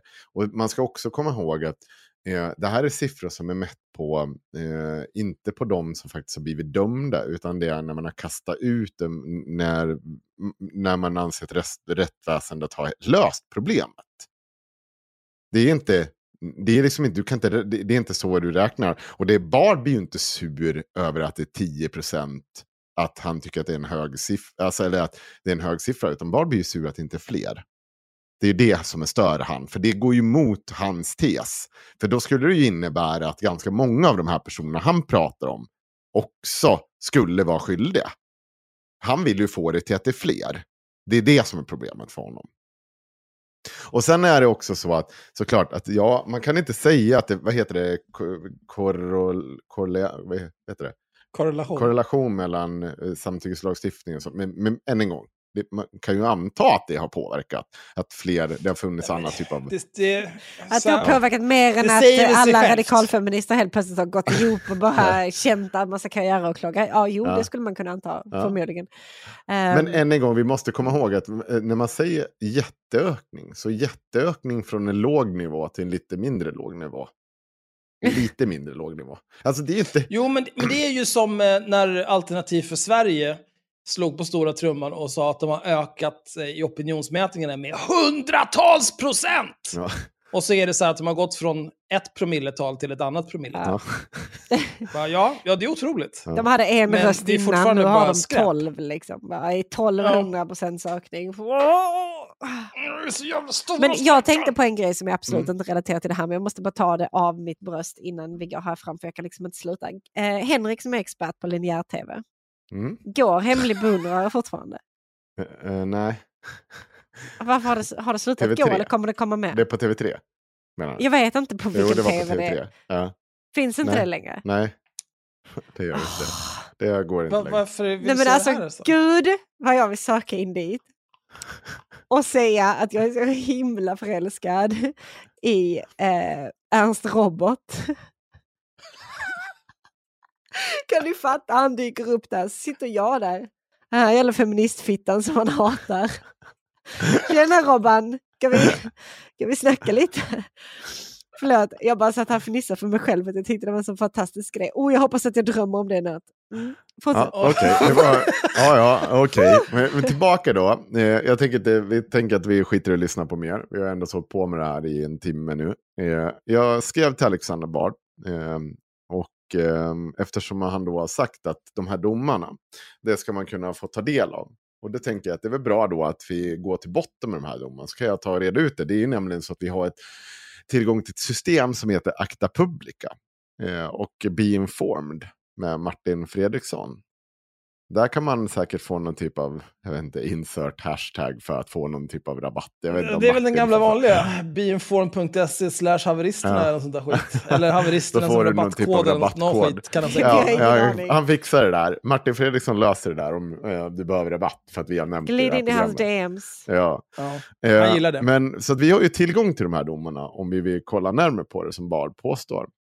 Så jag skrev till honom. Hej hej! Jag skulle vilja ta del av dessa 250-280 domar som du och Wiblom ska ha granskat. Ni skriver i, i Nyheter Idag-artikeln att ni gärna delar med er av dessa till den intresserade. Och jag är intresserad. Eh, ett par minuter senare får jag svar från Alexander Bard. Funkar dessvärre inte. Skulle vara brott mot datalagen. Du får hämta ut Sveriges alla våldtäktsdomar själv och kolla igenom dem. Nu har vi 450 domar utan någon som helst teknisk bevisföring och domar baserade på endast vilda tolkningar av skvaller. Min och Wibloms poäng. Dessutom litar vi inte för en sekund på att ni inte skulle slänga upp namn och bild på varenda kille om vi just fick den listan. Lycka till med Vad ditt skulle vi göra arbete. det? Jag tycker att du läste det alldeles för chill för att vara Alexander Bard. Ja, okej.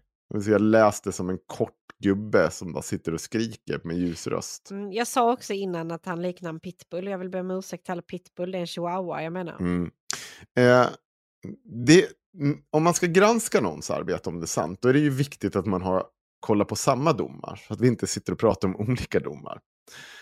Då svarar jag honom så här, men det bryter inte mot databrottslagen om ni ger mig målnumren. Det blir ju svårt att dubbelkolla om ert arbete eh, om ingen får tillgång till det domar ni menar är felaktiga. Plus, varför skriver ni att ni gärna delar med er om ni inte tänker göra det? Och det finns såklart ingen som helst anledning för mig att slänga upp bild eller namn. Det skulle däremot sannolikt utgöra någon slags brott om jag bara satt och gjorde det random på 450 personer. Det, jag vet inte varför jag skulle... Det är konstigt. Ja, det är så konstigt, plus att de är redan dömda, det var redan skrivit som... Alltså jag vet inte vad jag ska... Det är så otroligt konstigt. Det är så, också sån undanflykt till att jag behöver, vill inte dela med mig av du, alltså Ja, att du kan dubbelkolla det här. Och då svarar han så här. Vi har inte skrivit att vi delar med oss till allt och alla. Och vi litar inte på dig för fem jävla sekunder. För killarnas egna skull. Och jo då, du får sätta igång ditt eget jävla arbete så du får veta vad du har för syften. Det finns fem fulla anstalter enbart med dessa få- fångar att gå igenom. Varsågod. Det finns inte fem, Fem full... fulla Nej, det gör det. anstalter En- enbart med dessa fångar. Alltså fem anstalter i Sverige är fyllda med bara felaktigt dömda våldtäktsmän. Det, det Okej. en, vi har en eh, person som jobbar inom kriminalvården i Sverige som följer oss och lyssnar på oss. Och hon hörde av sig. Så det här är ju också bara på. Det är inte sant. Det, det, det finns inga fem fulla anstalter med sexualbrottslingar. Vad fan snackar han om för någonting? Eh, så då dumpade jag eh, den text från Nyheter idag. Då står det så här. Vi har över 250 sådana här rättsfall sedan 2018 att redovisa för intresserade. Jag vet inte, det stod inte här eh, för intresserade vi tycker om. Nej. Men, nej, men då, får ju, då får ju högern ta lite ansvar, typ Rebecca Weidmo eller något. Ja. Någon annan som är duktig på att Det granska kan väl bli saker. din flickvän Axel? Och då svarar han Ja. så här. eh, Så, Säg aldrig så igen. Så skrev jag. jag. Nu vill jag spy. Jag är inte intresserad av att hänga ut och redan dömda män. Jag är intresserad av att se hur ni resonerat, vad ni har funnit och vad det, och vad det betyder när ni påstår att dessa män är oskyldigt dömda eller dömda utan bevis. Jag ber ju endast om målnummer. Jag kan ju inte göra jobbet om jag inte vet att vi tittar på samma domar. Alexander Bard, du är mobbare. Vi har noll intresse av att ha med, det, att ha med det att göra. Samma sak gäller killarna. Over and out. Då frågar jag, jo visst, det kan du väl tycka, men det förändrar ju inte att du inte kan uppvisa källan för dina mycket speciella påståenden. Skulle du kunna lämna ut dessa målnummer till en annan part som kan tänkas granska era påståenden? Eh, han har läst det men inte svarat. Tänka, Men han är ju oseriös. tänka sig att Alexander Bard inte vill dela med sig av det han säger sig ha Ja, belägg nu satt jag precis här och tänkte så, åh shit, vem ska vi fråga? Tror, ni, tror vi att Navid kan försöka fiska fram det här? Vem, vem kan vi be, be om den här tjänsten att vi får fram det? Sen insåg jag så här, men det finns ju inte. Varför sitter jag här och tänker hur vi ska få tag Men på det det? Han har inga fucking domar. Och nu-. Hur dum är jag? Och nu kommer Men det vi... där är ju, Chang Frick har ju lite av ett ansvar här. Dels har han ju publicerat den här bajstexten i nyheter Ja. Han har ju också varit med i Sista måltiden där Chang Frick är en del. Då kan ju Chang, han kan ju, Chang Frick kan ju be Alexander Bard om de här målnumren och så kan han ju sätta, jag vet inte, Johannes Nilsson eller någon annan skrivapa på att gå igenom det där. Ja, det Eller hade så man kan ju. Chang Frick ge det till oss. Hallå? Ja, det går också bra. Ja, alltså det går ju. Det finns ju sätt att lösa det här på. Och, och är det en sån menar, det, rättsröta... det är ju ändå så, det är också så här, om det är så som Alexander Bard påstår, det är ju verkligen huge if true. Men det är ju också, om det här inte är sant, och det här inte går att styrka, så är det också huge. För då kan vi en gång för alla säga så här, vet du vad Alexander Bard? Ta och rulla ihop dig själv till en liten idiotboll och rulla iväg åt helvete härifrån, för nu är vi klara med dig. Ja. Dra åt helvete. Det, det hade ju funnits visst intresse. Och det här, nu kommer vi till lite mi- min poäng. Jag tror att det är, två, sa- det, det, är två saker här. Det här är ju så här högerns självsanering som jag tog upp i början. Alltså vanligtvis så hade ju Alex, det här hade ju inte sett och sagts på en podd med, jag menar hundratusentals lyssningar.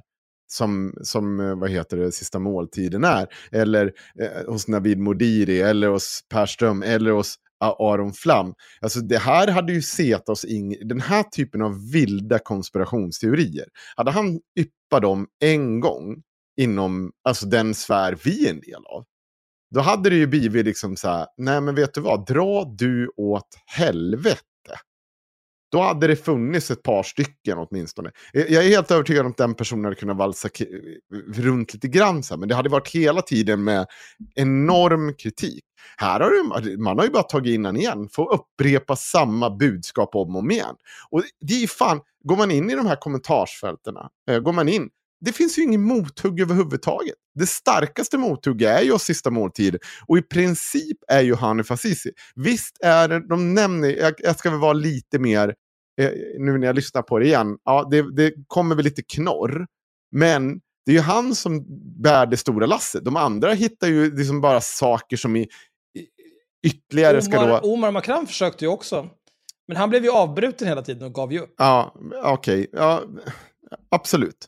Men det är ju liksom så här, du kan ju inte låta, ska du ha, no, ska du ha en gäst som håller på så där, då kan du ju inte bara kucka ur och så här, ja nej men han avbryter mig lite, då skiter jag i att ifrågasätta de här totala idiotierna han kommer med. Ja. Du får ju ta ansvar för vad du har med för jävla Och idiot sen när du din lyssnar podd, på det, liksom. om du så här, efterhand säger bara, fan vi, vi kanske måste säga någonting. Du måste nog här." vaska Ja. hela det här avsnittet. Eller här ju säga någonting, galning. för han är ju uppenbart galen. Ska vi liksom så här vara de som bär det här budskapet en gång till? Och hur många gånger har han gjort alltså så här, det, här, det hade hänt någonting. Och jag säger det också. Helvete om jag, eh, då är jag på ganska låg nivå i det här sammanhanget, men vi säger Erik Rosén, Anders Lindberg hade yppat något liknande. Kan ni tänka er vilket jävla högaffelrace det hade blivit från Hanif Bali, Ivar Arpi, Sista måltid, alla de här jävla pajasarna. De hade alltså, du vet det hade varit lynchmål. Hade de här fått ställt upp, du vet det hade varit kaos. Det ska cancelas, det ska bort, det ska allt. Du vet, du, du, så här, det hade varit fan brevbomber, inte från de här människorna, men från deras följare. Det hade varit hot om våld. Men här är det liksom ingenting. Det är ingenting. Han, det, det är som så här, man bara, ja nej men fan, fan vad smart du är. Det är jag tycker du, vi måste titta på det här med lagstiftningen va. För man tänker sig ju bara att det här är ju bara alla vitingar. Det är svartingar, nej, de är ju fortfarande äckel och våldtar alla till höger och vänster. För det är ju så man ändå tror jag att man delar upp det här i sitt huvud. Även fast Bard säger att också att det är invandrarkids som också blir dömda för det här utan bevis. Och arbetarklasskillar. Ja. Så att jag tror liksom så här, det är så otroligt äckligt. Men sen tror jag också att det är så här, nu sitter vi här, det är, jag tror det är tredje avsnittet vi gör om det här. Och det folk måste förstå det är att det här är en opinionsbildning som ränner runt, än en gång, med hundratusentals följare, lyssnare och i alla dess former. Alltså det här, han försöker ju dra igång en debatt och en diskussion. Och jag tror att han har ett tydligt mål med det här. För Alexander Bard är ju, jag har sagt det förut, men om han, Aron och alla det här Eh, det är inte ointellektuella personer. Det handlar bara om att Alexander Bard är också en jävla lögnare. Han, han skiter i hur mycket han ljuger och så. Bara så här budskapet eh, kommer igenom. Och då finns det också så ett mål och ett syfte. Jag tror att hans mål och syfte med det här, det är två saker. Ett, krossa, försöka krossa hela diskussionen om metoo. Två, förändra sexualbrottslagstiftningen. Alltså få bort samtyckeslagstiftningen eh, första steget. Men också förändra och vrida tillbaka tiden före 2000-talet. Det vill säga att de här utökade grejerna som förut inte ansågs som våldtäkt, de ska bort. För han tycker inte att det här är våldtäkt. Han tycker inte det. Han tycker att det är lite fummel och sånt. Och det tror jag att man ska vara från vänsterperspektiv. Eller jag tycker också att det är sjukt att inte höger människor är mer alerta på det här också. För att jag tror inte de är så jävla pepp på det här hela tiden heller. Att de inte liksom säger ifrån. Att det inte blir mer liksom så här, ursäkta nu Alexander Bard har du sagt, det är kul att du sitter här och snackar skit om eh, Annie Lööf 24-7, det får du väl göra hur mycket du vill. Men nu har du ballat ur lite. Det är lite väl mycket sinnessjuka tankevurpor du gör. Det är lite väl mycket av du just nu. Det tror jag. Så att det är viktigt att man uppmärksammar det. Eh, eh, jag ber om ursäkt till er som tyckte att det var tråkigt att vi tar upp det tredje gången. Men det, jag tycker det är extremt viktigt. Och jag kommer fortsätta driva den eh, grejen eh, så att det inte liksom glöms av. För det här är, jag tycker det är vedervärdigt. En annan person som är ett äckel, eh, det är Aron Flam. Oj. Jag har skickat sms till honom för en timme sedan. Ja. Uh, här har du mitt nummer så du kan höra av dig om dag och tid för inspelning. Det är lätt att tro att du inte alls vill spela in ett avsnitt när du har blockat mig på Facebook och Twitter samt la på när det var dags att bestämma tid senast. Du är väl inte en feg hycklare, Aron? Axel. Ja. Fan. Vi ser om han svarar. Fega jäveln. Eh, jag har en sak som jag skulle vilja ta upp. Mm. Ni vet Johan Jureskog? Ja. ja. Eh, han är ju... Han är stjärnkock. Jaha, okej. Okay. Ja, Eller stjärnkrögare. Ja, men då vet jag vem det är. Han, nej, men usch, ja. nej. Uh, uh, vänta, jag vet vad detta handlar om.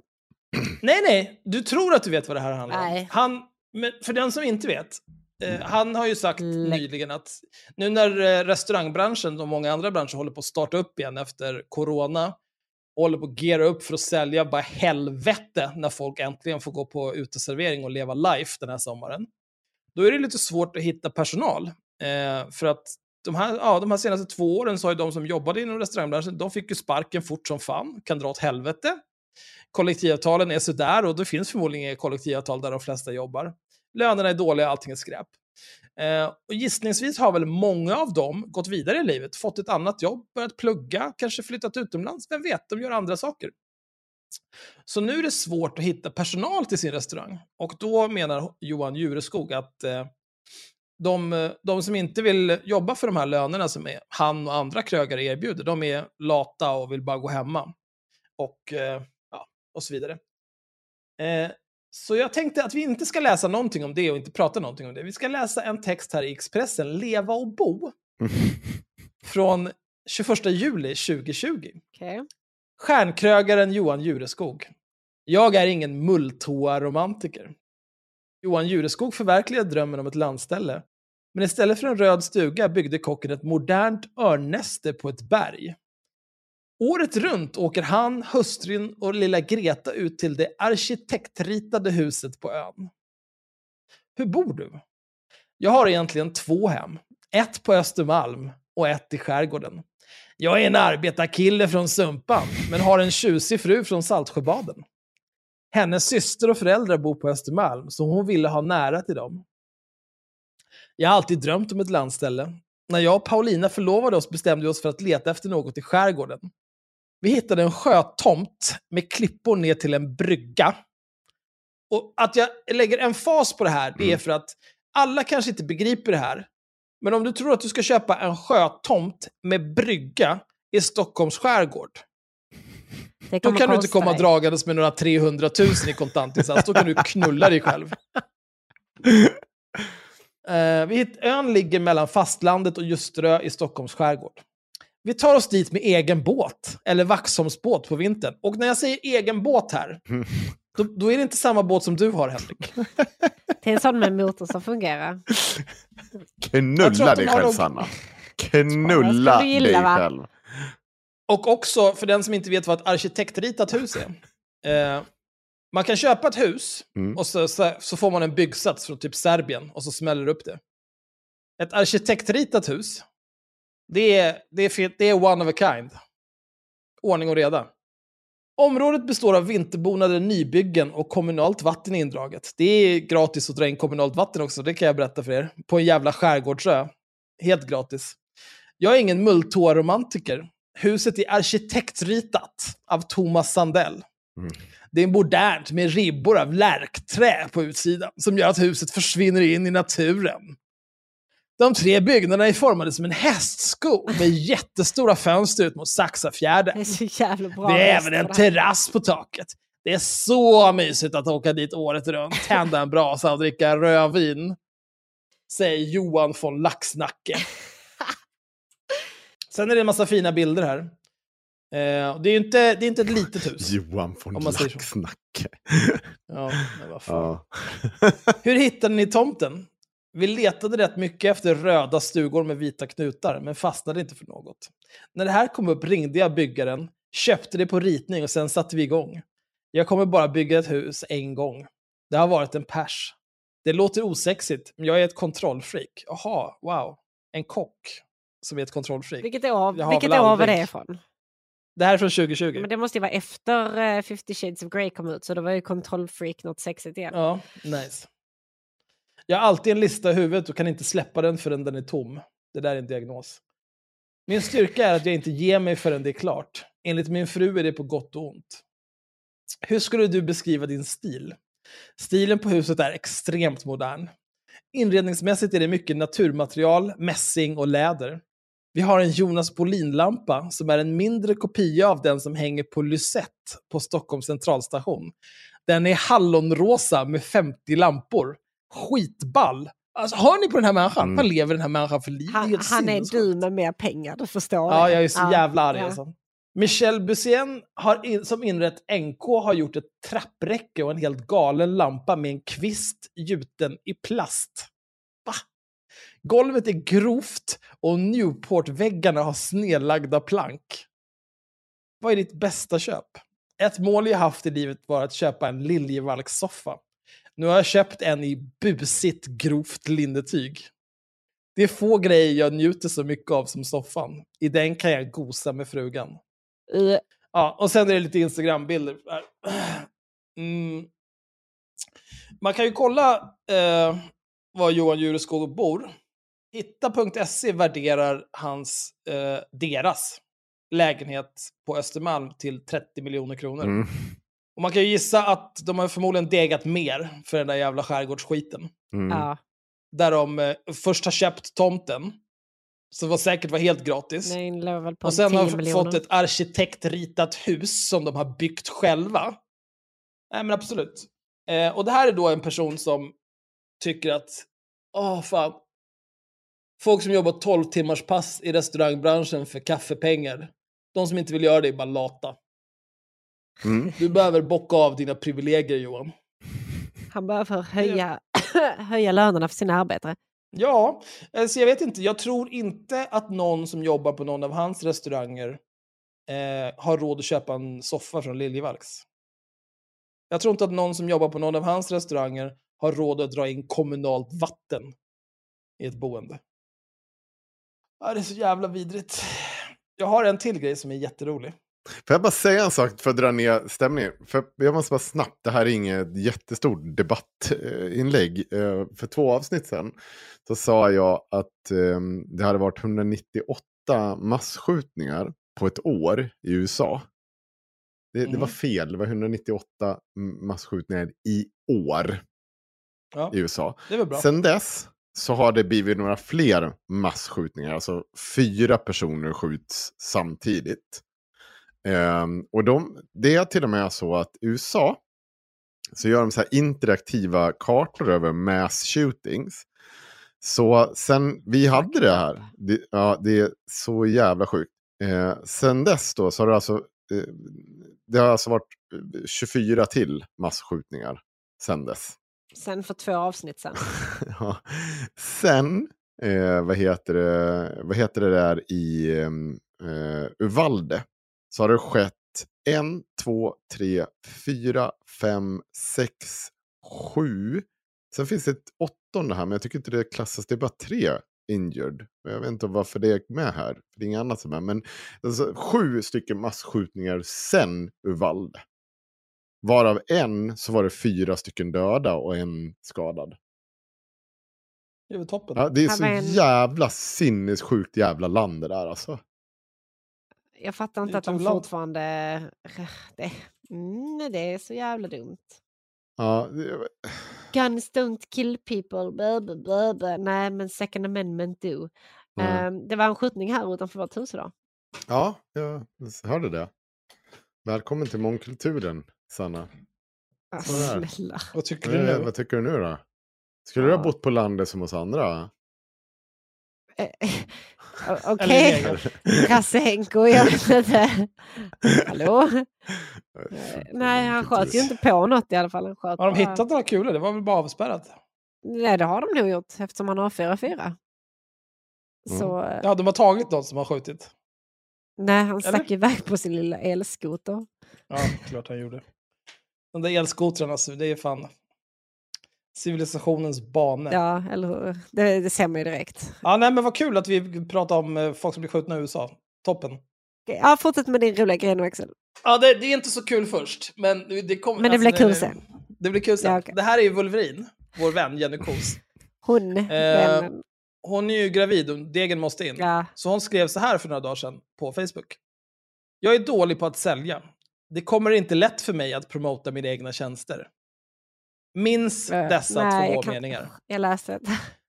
Den främsta anledningen till det är för att mina produkter är kunskap och kommer ur mitt kall att utbilda.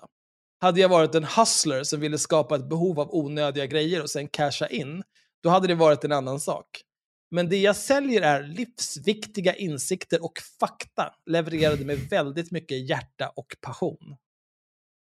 Jag tycker det är jättesvårt att paketera det och övertala folk att de behöver det. Minns även den här meningen, jag tycker att det är jättesvårt att paketera det. Så dels hon är dålig på att sälja, det är inte lätt för henne att promota sina egna tjänster. Hon tycker det är jättesvårt att paketera saker. Vad bra att hon säljer Förutsätter- kunskapspaket då. Ja, förutsätter liksom att folk fattar det själva. Men med tanke på att ni är tusentals här inne som ställer frågor varje dag så kanske tydlighet är bra. Så här innan jag drar mig undan för att nära ett nytt liv så måste jag faktiskt tänka lite på min familjs inkomst och pusha för det jag faktiskt säljer. Allt kan inte vara ideellt. Jo tack, vi vet. Jag kan inte vara obetald terapeut plus personlig Google i DMs. Särskilt inte framöver.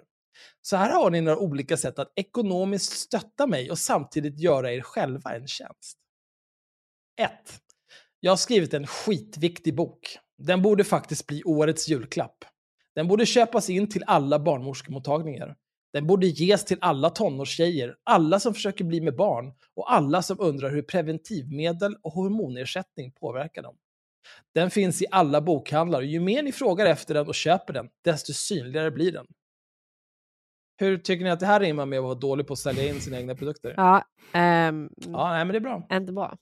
Två, jag har själv ritat alla pedagogiska illustrationer till boken. Skönt att kunna kalla sina, sina egna illustrationer för pedagogiska. Det är inte alls att hon är, har höga tankar om sig själv här. Vi kan väl enas om att vi är både mer intellektuella och skränigare än Sista måltiden? Ja, det är vi. Både och. Det, Bättre på båda extremerna. ja, precis.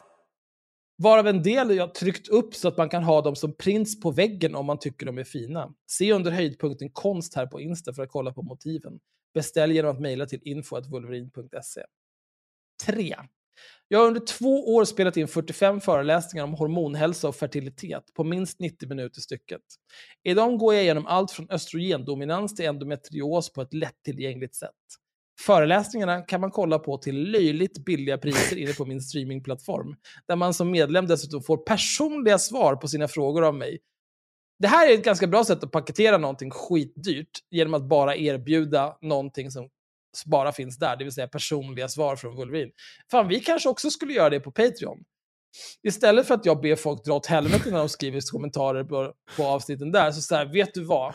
Om du blir Patreon för endast 5000 kronor per avsnitt, så kommer jag, Sanna och Henrik hem till dig och klappa dig på huvudet för att du har varit så duktig och lyssnat på ett avsnitt. Varje avsnitt gör vi det. Wow, vilken grej. Bla bla bla, där man som medlem dessutom får personliga svar på sina frågor av mig. I en vecka till kan man bli medlem och kolla på alla webbinarier i en månad för bara 780 kronor. Gå till boom.tv wolverine. Eh, så, det var obekvämt. Jag tycker inte det var, verkade obekvämt alls. Det känns som att hon är gjord för att hålla på och grifta Det här känns som att hon också gör det i varenda fucking inlägg och varenda fucking story eller varenda jävla kommentar som hon svarar på sitt jävla kommentarsfält. Ja ah, men du ursäkta, jag har faktiskt en föreläsning på Boon, du hittar länken här. Nej men jag har den på Boon, Nej men den här har jag gått igenom i tidigare inlägg. Du borde kanske läsa det här som jag skrivit, du borde kanske kolla på den här. Bla, bla, bla, bla, bla. Hon gör det här hela Ja. tiden, det här är ingenting nytt överhuvudtaget. Gå in och scrolla igenom hennes sida om ni har tråkigt och är ensamma en kväll och sen så varenda gång hon har, hon har länkat till sin fucking boon så tar ni en shot så kommer ni orka i ungefär 10 minuter och sen kommer ni vara döda av alkoholförgiftning. Så går det till. Nice. Ja, men hon har ju som sagt 45 föreläsningar där. Och hon lägger till en ny i månaden, ungefär. Eh, Hon skriver ju här att man kan, i en vecka till kan man bli medlem och kolla på alla webbinarier i en månad för bara 780 kronor. Anledningen till det är för att hon snart kommer höja priset från 780 kronor för att få tillgång till allt till 900 kronor i månaden. 900 kronor i månaden. Herregud. Det är mer än vad jag betalar i försäkring till min bil. Ja, det är perfekt.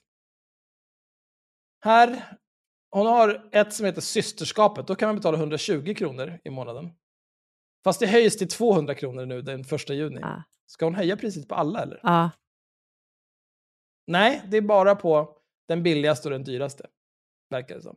Nej, hon, Hon har lite olika. På... En som heter Gravid, en som heter Fixa dina hormoner, en som heter Barnlängtan, en som heter Förstå dina hormoner och så vidare. Och de kommer från och med första juni kosta mellan 200 och 900 kronor i månaden. Eh, och det kanske är värt. Vem vet? Jag har också tittat lite på den här boken och det, nu kommer vi till det roliga. Eh, en av personerna som har eh, skrivit en eh, oh, en liten blurb till Wolverines bok. Hon heter Karin Björkegren Jones. Oj. Eh, hon skrev någonting om typ så här, ja, jag, jag tycker den här boken är bra eller så skit. Vem vet, det spelar ingen roll. Men vi ska, vi ska läsa lite grann här. Hon har en hemsida såklart, där hon också griftar. Eh, och hon har också skrivit sitt CV här. Eh, Varför ser du så jävla nöjd ut nu? nu. Nej, men det är kul CV. Bara. okej. Eh, hon har gjort, skrivit en hel del böcker. Balans, naturlig väg till friskare sk- sköldkörtel. Yoga, fysisk och själslig detox. Jag vill fan leva. Hej klimakteriet. Yoga erotica. Oj. Yoga för livet. Yoga för kvinnor. Knip för bättre hälsa. Och så vidare. Och så vidare. Hon har också gått en hel del yogautbildningar. Hon har bara skrivit, alltså det är typ ett A4 med bara olika typer av referenser till yogautbildningar. Hon har också gjort filmer och DVD-er. Eh, främst under 90-talet. Men det är av någon anledning så tycker hon är rimligt att skriva upp här. Eh, hon har varit, eh, gjort research för talkshowen My Fant, för er som minns den. Eh, gick eh, några säsonger där, 93 till 95. Va? Alltså jag har tagit bort saker i mitt CV. När jag skriver CV, jag är ju 42 år gammal. Så jag har drygt så här 25 år av skit. Jag har, har skalat av allting som är innan jag gick eh, eh, en eh, yrkesutbildning för att bli datta. Så du har alltså inte 2010 dina till 2012. år i- som hårt arbetande i eh, internetcafébranschen med i ditt CV längre? Nej, alltså jag har inte med... Eh, jobbade som diskare på restaurang Kultingen i Slakthusområdet 1997. Det har inte jag med i mitt CV. Nej, okej. Medverkade i diverse... Jag tycker inte att det, det, Reklam det har mycket också, bäring. men också, jag måste bara fråga, jobbade du som diskare? liksom. Ja, Jag trodde att det var bara ett jobb som man hittar på i filmer. Fanns det verkligen ett jobb som hette diskare? Vad tror du ren disk kommer Nej, ifrån? vadå? Man, har, man sätter väl bara in det i en diskmaskin och så löser den där skiten. Ja, men du står ju inte och handdiskar en Nej, men hur mycket tallrikar. disk kan det vara? Snälla. Du, ta och sätt dig ner här nu, din jävla direktörn. Du har aldrig haft ett riktigt jobb i ditt liv alltså. Om det är någon som äger restaurang eller jobbar på en så tar vi Jag har- tacksamt jag har- en inbjudan jag har- där vi, Henrik kan få lov att se hur det går. Jag har monterat ihop fläktar som en jävla idiot. Alltså det är industrivärldens motsvarighet till att diska antar jag. Alltså det, det krävs Ja, inte men- jättemycket. Det var en kille, han hade ett jobb, han stod och bockade plåt varje dag. Samma, det var en kille som gjorde det Samma här. moment. Samma moment varje dag i Det olika låter väldigt storlek. tråkigt. Ja, fast det, han gillade det.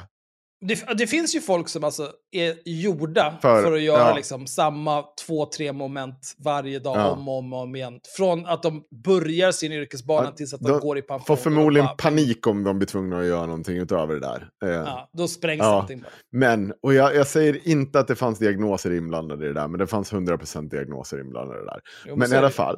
Eh, Men det är bra att han hittade någonting men jag som bara säger att så här, jag trodde liksom diskare var liksom så här, lite mer allt-i-allo-jobb som kanske inte bara var att stå och pusha in disken. Alltså, man gör ju mer än diskar. Man fyller ju på salladsbuffén, man plockar ju av bord från de som är för stora horungar för att ställa in sina brickor i ställen. Man torkar av bord, ställer i ordning stolar, ser till att koka kaffe. Ja, okej. Massa ja, jävla men skit. Bra, tack. Då fick jag diskjobbet förklarat för mig. Ja, ja, visst, det är. Fan vilken jävla u-landsgrej du har jobbat med.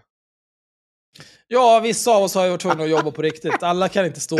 Jag tar tillbaka det, jag orkar inte Han med att höra det här. Du, Alltså, inte- Samhalls-Henrik sitter där och bygger ihop några jävla legofläktar på dagcentret.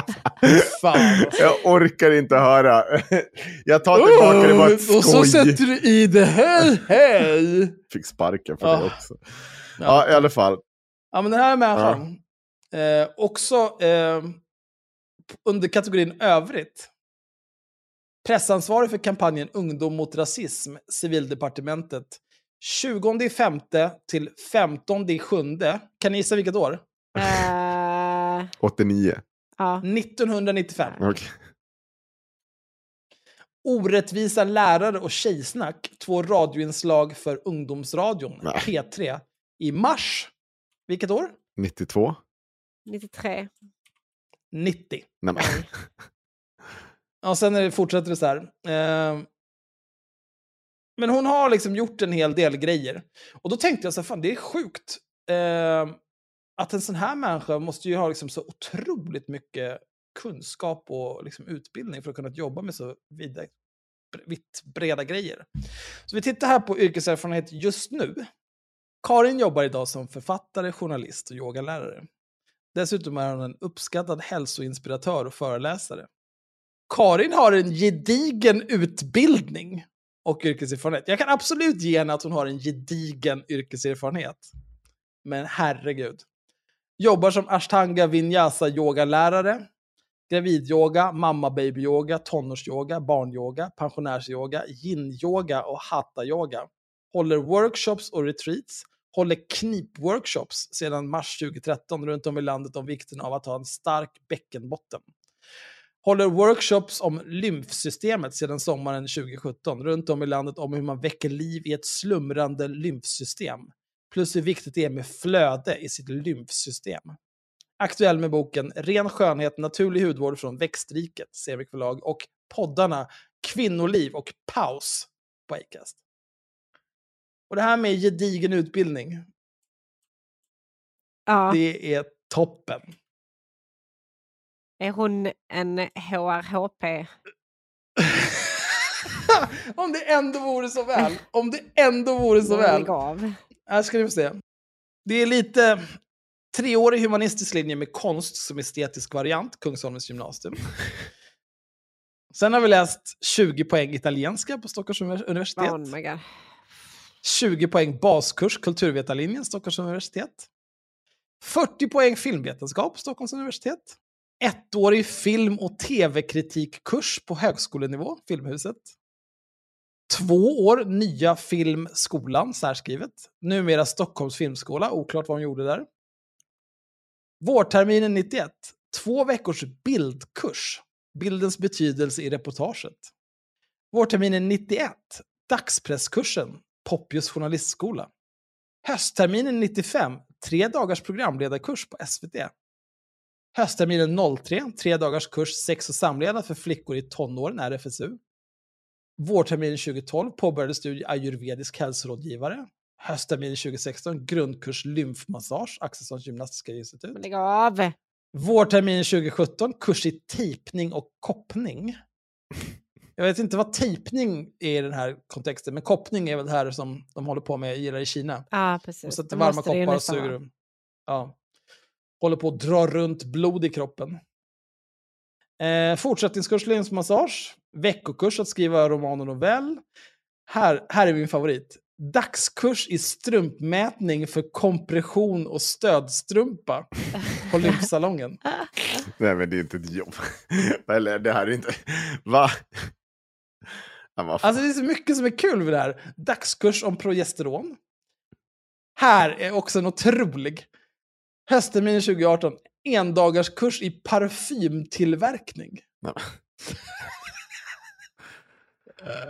Alltså, Och sen också diplomerad botanisk aromapedagog. Ettårig utbildning för Lena Luciale. Det är ju inte, det är bara utbildning. Ja, men det, är, det är så mycket sjukt. Diplomerad ekologisk hudvårdsterapeut. Ettårig utbildning. Och sen nu senast vårterminen 2021. Steg 1. Självläkningsterapeut. Nej. Jodå. Nej, det är inte på riktigt. Men jag, jag tycker sådana här människor är så jävla roliga.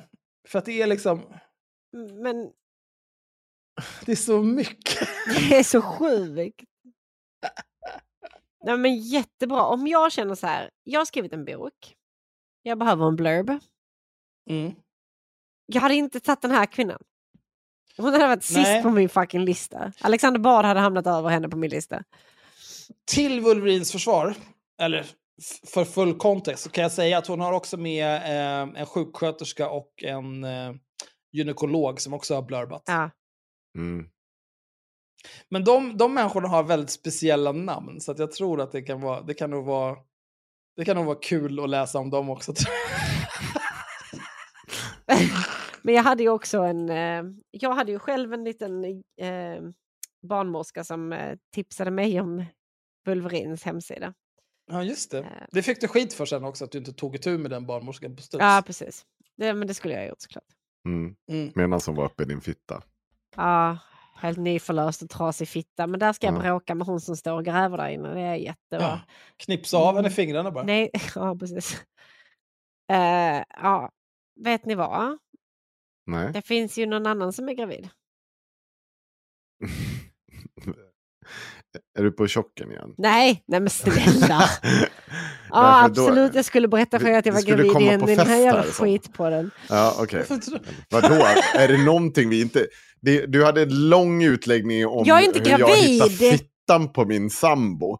Jag, jag, vet inte, jag Ja. känner inte att det här är... Också- är det här gränsen? Vem tvingar mig, att ta upp det på livepodden? Var det jag som längre. ville prata om det eller var det Henrik som ville att jag skulle Ja. prata om det? Absolut. Mm. Eh, nej men det finns ju en annan som är gravid som Mm. inte är jag, snälla. Ja, okej. Vem, Jag vet vem är gravid då? Johanna Blad. Ja. Åh nej! Nej. Och Du trodde att jag skulle säga Torun. Ja. Men det var inte det jag menade. Nej men Johanna Blad är ju gravid. Jaha. Ja. Eh, har ni läst artikeln i Mamma på Nej. Expressen.se? Nej. Nej. Influensen. Det är alltså Johanna Blad. Vi ska få barn, men vi är inte gravida. Instagram-profilen, debattören och poddaren Johanna Blad väntar sitt första barn i augusti. Bra månad för det barn på Johanna. I ett inlägg på sin Instagram Ursäkta? skriver hon nu om sina känslor kring uttrycket vi är gravida. Min kille har inte legat oss över toalettstolen och spytt så mycket att han kissat ner sig varje dag i fyra månader. Fast det har inte hon heller gjort. Ja, men hon har ju hyperemesis. Det är klart. Vad, tror du inte på det? Johanna Blad har tidigare berättat om att hon har hyperemesis, alltså extremt gravidillamående. Både Mm. på sitt Instagramkonto och i en intervju med mamma har hon beskrivit de tuffa första månaderna med bebis i magen. Och nu när hon närmar sig sin tredje trimester vill Johanna poängtera att hon och hennes sambo Gustav väntar barn. Men han är minsann inte den som är gravid. Åh fan. Bra sagt. Jag kan ruttna så fullständigt på begreppet. Grattis, ni är gravida! Ja, jag fattar att killen ska ta ansvar och känna sig inkluderad. Men min kille har inte legat över toalettstolen och spytt så mycket att han kissat ner sig varje dag i fyra månader. Alltså det är någonting med vuxna Men vem människor. säger så? Nej, Det- men- Mycket information. Nej, men alltså så här, grattis ni är gravida. Ingen har någonsin sagt det till någon. Nej. Det har aldrig hänt. Alltså i Nej. historien av tid så har det aldrig någon sagt så. Men också, jag, det är en sån enorm pet peeve hos mig när vuxna människor kallar sin partner min kille eller min tjej. Det, det, Va- Vad kallar du Tim då? är min man, Ja, men ni är gifta. Ni är gift, Ja. men man säger ju det. Innan ni var gifta min då? sambo eller min pojkvän. Innan ni bodde ihop då? min vad fan? pojkvän, min kille, min Jaha. tjej. Det är så här, Jag känner inte att det här var inte det stora Nej, nej, men, att nej, men jag säger Men nej, okej. nej, nej, nej. Den, den stora grejen, jag har, ni har helt rätt att det är grattis ni är gravida, ingen har någonsin sagt det. Jag vill bara dela med mig av min personliga Ja, pet ja, peeve Ja. som får det liksom att resa sig i nackhåret på mig när vuxna människor säger min kille eller min tjej. Ja, för, äh, förlåt, vi kan klippa bort det. Han tvingas inte avstå från att dricka vin i nio månader. Han har ingen foglossning, svullna fötter eller riskerar att spräcka hela sitt underliv under en förlossning. Det är saker vi kvinnor tvingas gå igenom och härda ut. Alltså jag köper ju att Johanna mår eh, kiss och sånt. Alltså att det är... Hon har ju valt det. 100 Nej, procent att hon mår dåligt. Jo, men hon kan sä- säkert må hur dåligt som helst. Men du behöver ju inte, lo- alltså, så här, du behöver ju inte skapa de här fria... Så här, om du har hört ett uttryck en gång betyder inte det att det betyder någonting för någon annan människa. Du behöver inte göra det jobbigare än vad det är, Johanna. Världen är ojämställd av en massa anledningar. Att, de, att någon har sagt att ni är gravida, det är inte en av dessa anledningar. Du Nej, kan bara, liksom... du kan bara så här, gå och sänk dig i Riddarfjärden, för du är bara en överklass... Oj, Oj, jag, det är så otroligt... Så här, influencer som bara ska...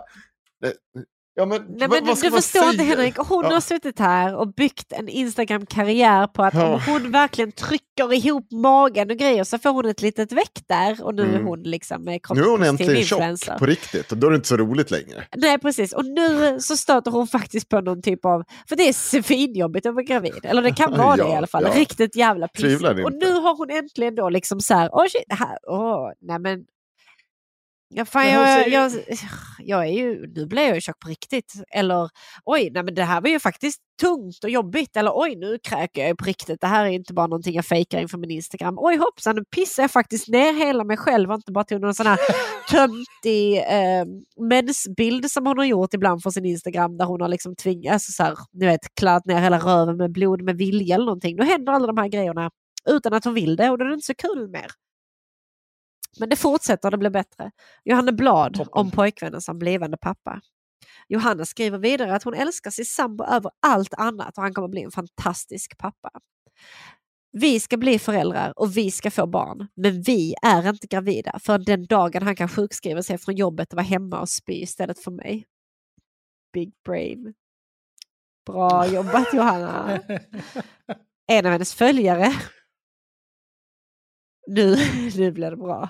Nu blir det bra. en av hennes följare kommenterar att Johanna själv använde de orden när hon berättade om graviditeten tidigare Oj. i år. Vi är gravida! Fan vad stelt. Sen blev det lite jobbigt. Nej, vi är fan, Vi är fan inte, gravida. gravida. På det har Johanna själv svarat. Aha, det kanske jag gjorde. Glad smiley. Men det var innan jag fattade hur jävla mycket man går igenom som gravid. Herregud vad man lär sig. Men hur, kunde hon inte begripa att det förmodligen är skitjobbigt att vara gravid? Nej, men för att hon, är, hon har ju bara varit ett skal av en människa. Hon har ju haft inga erfarenheter själv överhuvudtaget. Hon fabricerar hela sin fucking Instagram. Nu händer det något hela tiden. Nu är det någonting som är på riktigt och hon bara åh livet! Välkommen gumman! Hon, ja, det, det kommer lite mer här. Mm. Skitsamma, vi behöver inte läsa det. Så signar hon med vänlig hälsning. En slutkörd tjej efter sex månader extremt gravid illamående.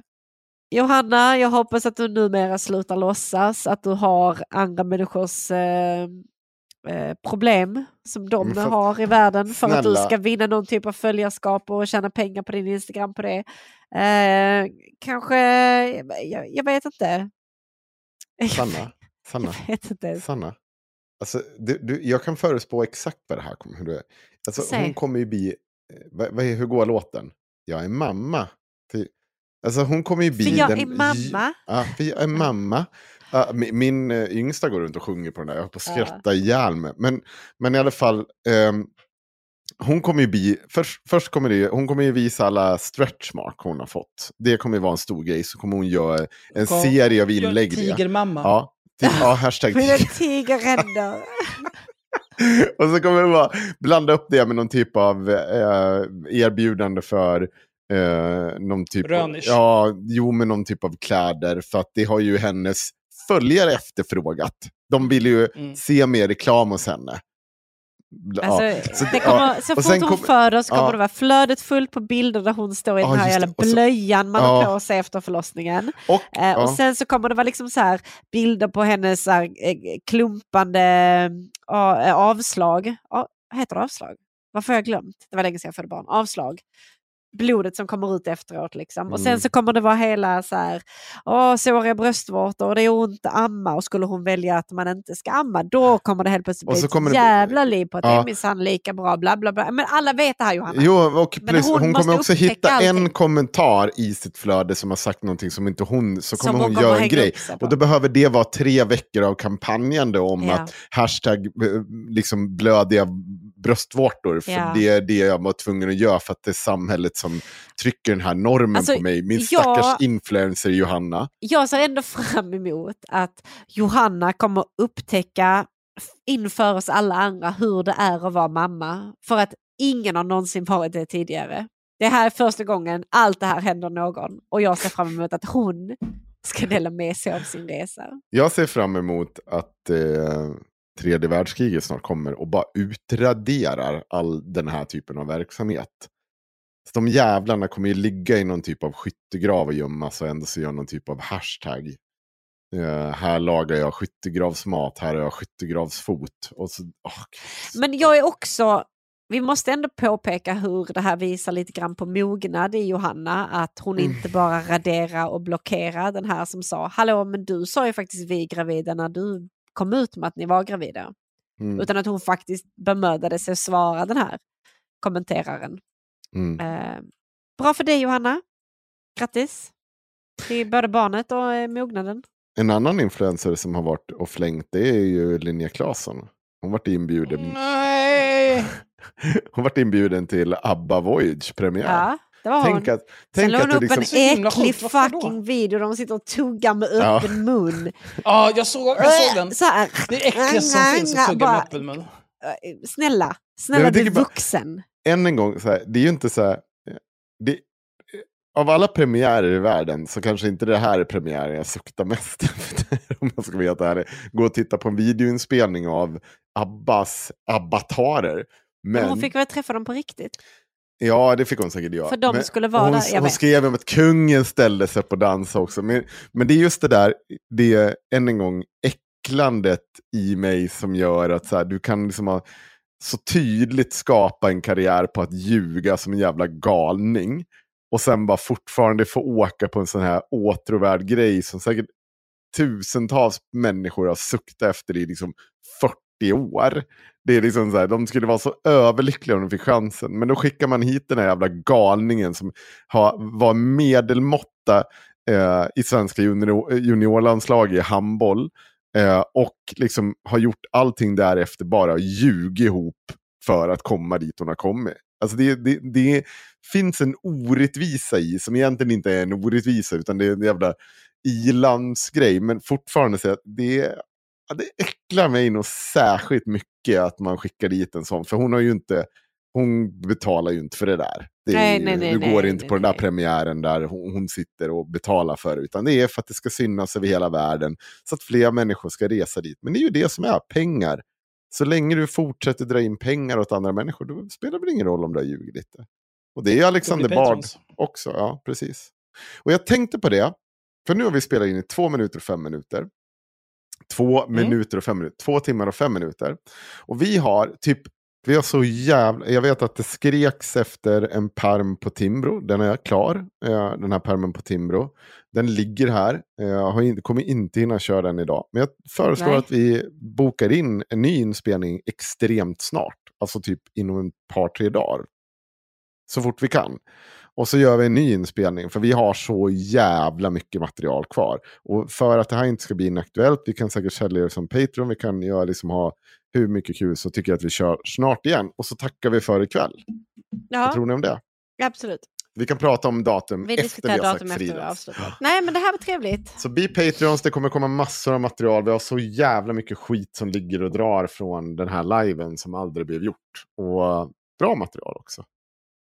Apropå Patreon, Mm. jag har en liten sak jag skulle vilja ta upp. Mhm. Eh, Bli jag har Patreon, nämligen- är det det du ville ta upp? Jag har eller? nämligen eh, väldigt bra kontakt med Patreon. Mm. Mm, jag brukar eh, höra av mig till dem och säga ni kanske skulle fixa era databaser så att alla de här siffrorna betyder någonting, inte bara är skit. Eh, så de tycker jättemycket om mig. Mhm. Ehm, men nu senast har jag hört av mig till dem och så har jag föreslagit så här. Någonting man kan göra när man är Patreon. Eh, eftersom vi tar betalt per avsnitt och inte per månad.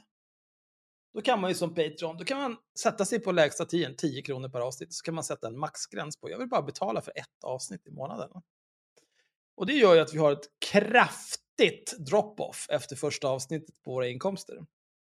Eh, vilket helt enkelt betyder att trots att man är Patreon så kan man samtidigt vara en horunge. Ni vet vilka ni är. Men då har jag hört av mig till Patreon och så har jag föreslagit så här. Du vet vad? Istället för att de som pledgar får bestämma hur många eh, avsnitt de vill betala för, vore det inte bättre om vi som skapar saker säger så här. Vi kommer max ta betalt x gånger i månaden. Till exempel fyra gånger i månaden. Säg det. Och så då när man pledgar till oss, då får man gå med på att ja, men de här haveristerna, de kan betalt, ta betalt max fyra gånger i månaden. Så det kommer max kosta 40 kronor om du pledgar 10 kronor per avsnitt. För hela den här grejen finns ju för att det, det ska inte vara någon som mitt i natten drar 100 miljoner gånger Mm. och sen tar pengarna och springer. Utan det ska finnas lite säkerhet för en som Patreon, att man säger, nej men jag har satt, det kan max kosta så här mycket. Eh, och det här, det här tror jag är någonting som kommer, det, det tror jag är någonting som Patreon kommer implementera, för att Patreon tar ju procent på pengarna vi tjänar.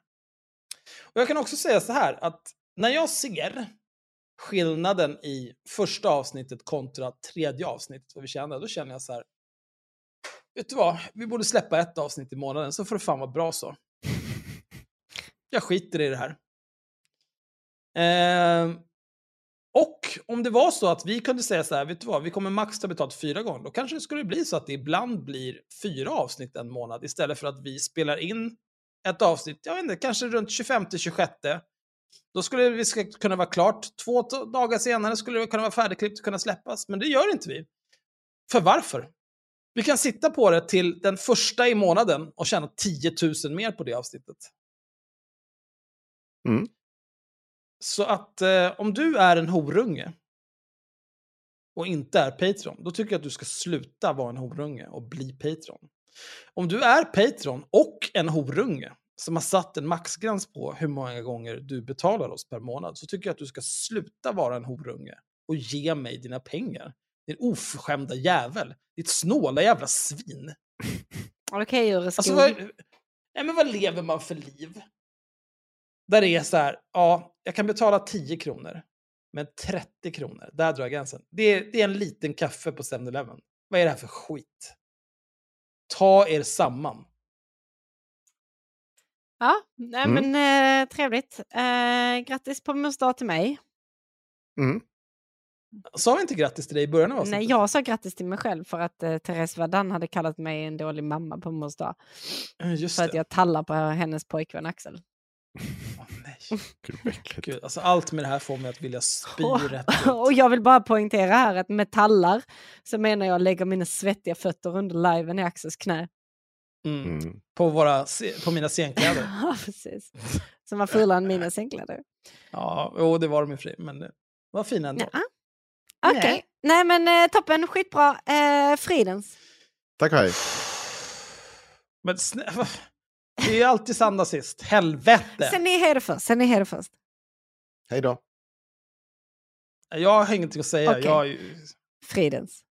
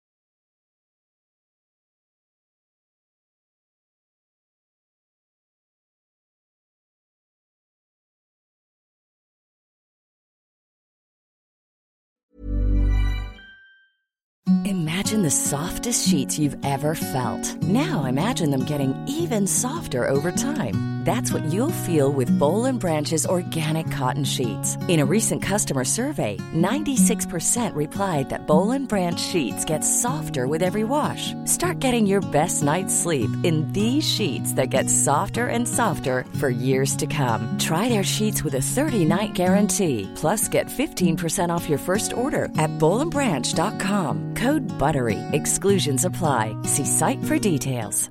Even when we're on a budget, we still deserve nice things.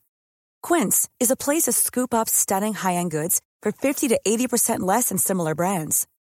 They have buttery soft cashmere sweaters starting at $50, luxurious Italian leather bags, and so much more. Plus, Quince only works with factories that use safe, ethical, and responsible manufacturing. Get the high-end goods you'll love without the high price tag with Quince. Go to quince.com slash style for free shipping and 365-day returns. Imagine the softest sheets you've ever felt. Now imagine them getting even softer over time. That's what you'll feel with Bowl and Branch's organic cotton sheets. In a recent customer survey, 96% replied that Bowl and Branch sheets get softer with every wash. Start getting your best night's sleep in these sheets that get softer and softer for years to come. Try their sheets with a 30-night guarantee. Plus, get 15% off your first order at bowlandbranch.com. Code BUTTERY. Exclusions apply. See site for details.